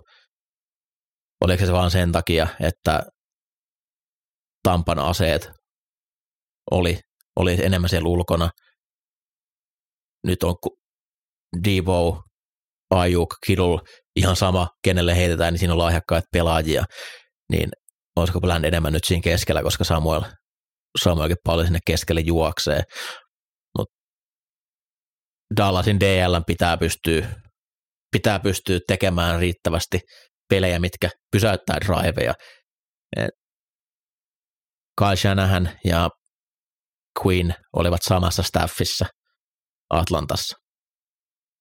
Kyle Shanahan tulee tietämään, miten tuota Dallasin puolustusta vastaan hyökätään. Hän tietää varmasti kaikki säännöt taas, että mitä, miten niitä halutaan rikkoa. Sieltä se Quinnin Seattlen- puolustus on muuttunut. Niin, sieltä ne Seattlesta tuli aikanaan, juuri sillähän Quinn aikanaan nimenomaan halusikin Shanahanin osekseen, koska niinku, hän, häntä vastaan oli aina vittumaisin tehdä gameplaneja. Quinn on muuttanut vähän sitä puolustusta. Se ei ole ihan sitä samaa, mitä se oli silloin Seattle aikana Atlanta aikana, mutta se varmasti samoja juttuja kyllä siellä on. Et mä Birdi, jos vaan ei heitä ottelu samalla tavalla. Hän tarjosi aika monta siinä ottelun alussa Seattlelle, mutta Seattlelle ei maistunut. Dallas ottaa kyllä palloja kiinni hyvin tuo puolustuksessa. Et ne kun pystyy jättämään väliin, niin kyllä tuossa Ninersille, Ninersia pidän tässä edellä, vaikka äh, Dallasilla loistava puolustus onkin. Parsons voi ottelun kääntää Ja siis niinku, McClinchia vastaan. tämä on nyt sellainen kyllä niinku, jos Brock Birdin niinku, se absoluuttisesti huonoin peli osui tohon, niin meillä ei ole mitään hätää. Mutta tota, Dallasin puolustus kyllä niinku, laittaa maksaa niistä kourallisista niinku, niitä todella riskipalloja. Mutta jos se huono peli nyt saatiin alta pois, niin kyllä Niners tähän niinku ennakkosuosikin asemasta ehdottomasti lähtee. Joo, kyllä Niners on kokonaisuudessaan vaan, vaan laadukkaampi jengi. näin kanssa. Heillä, heillä tässä etu on. Nyt jos mietin Philadelphia Eagles-fanina tätä tilannetta, ja lähdetään siitä, että Eagles nyt sattuisi voittaa Giantsin ja etenemään NFC-mestaruuspeliin. Aika villi spekulaatio tähän asti. Kaksi, kaksi vaihtoehtoa, ketä siellä on vastassa. Siellä on joko Niners tai joko Dallas. Pelillisesti ehdottomasti haluaisin Dallasin vastaan. Musta Eagles matchaa paljon paremmin. Toi Niners on pelottava joukkue ja mä en haluaisi kohdata sitä, sitä enää. Tai en, en, en haluaisi vaan kohdata tällä kaudella sitä. Mutta ajatus siitä, että jos Philadelphia häviäisi Dallasille, jos Philadelphia hävii tämän ottelun, niin Dallas menee Super Bowliin sillä, että ne voittaa Philadelphiassa, niin mä en tiedä mitä mä teen, miten, miten romuksi mä menen. Siinä mielessä ne mieluummin aina se etenee tästä jatkoa, koska se, se on ajatuksena ihan hirveä. Ja mä en tiedä, voiko tehdä näitä podcastia, jos Dallas menee Super Bowliin Philadelphiassa. Se on kyllä liikaa. Ja, mutta tämähän on kaadatte niinku tässä matkan varrella ensin Giants, sitten Dallas – niin haetaan se NFC Beast viitta tosissaan sieltä ja ollaan ihmeen kaupalla Doug Peterson kaadetaan Super Bowlissa, kun Jaguars jotenkin itse sinne vääntää, niin siinähän on kaikki. Super Bowl. Okei, tässä kohtaa veikkaus, miltä näyttää AFCn mestaruuspeli, miltä näyttää NFC-mestaruuspeli. Hmm, Casey Cincinnati Philadelphia, San Francisco. Casey. Mulla samat. Casey Bills, Eagles Niners. Oh. Joo. Ei olisi yhtään huonot pelit. Ei tässä, ei tässä, niin, ei tässä huonoja pelejä saada aikaa. Toki Jacks ja Giants ehkä ne isoimmat altavastaajat tällä kierroksella, olisi ainakin tarinaa, mikäli ne sinne menee, mutta jos koko, koko kauden tarinaa miettii, niin uh, Casey, Cincy, Bills, Eagles, Dallas, 49ers, niin siinä on, kaikki on ansainnut paikkansa, ne on hyviä, hyviä joukkueita, mutta annetaan myös pikku piskuisille Giantsille ja Jaguarsille mahdollisuudet. On, mä, mä on, en malta odottaa jotenkin. Ehkä tässä huomaakin, että tulee aika paljon puhetta ja turhaa spekulaatioasioita. No jos menee näin jos menee näin jos menee näin. Nämä vaan herättää, herättää paljon mielenkiintoa. Vähin käy kuin loppuu. Tässä on seitsemän peliä kautta jäljellä plus sitten Pro Bowl-hassuttelut. Jäädään mielenkiinnolla seuraamaan, mitä millaiset mestaruuspelit saadaan. Kiitän jälleen Julle ja Ville ajastanne. Kiitos. Anteeksi. Sekä myös tietysti kaikki rakkaat kuuntelijat. Ja ei muuta kuin sniiki hyvää viikonloppua kaikille. Oikein mahtavaa pudotuspeliviikkoa. Palataan. Moi moi. Moro. Morjes.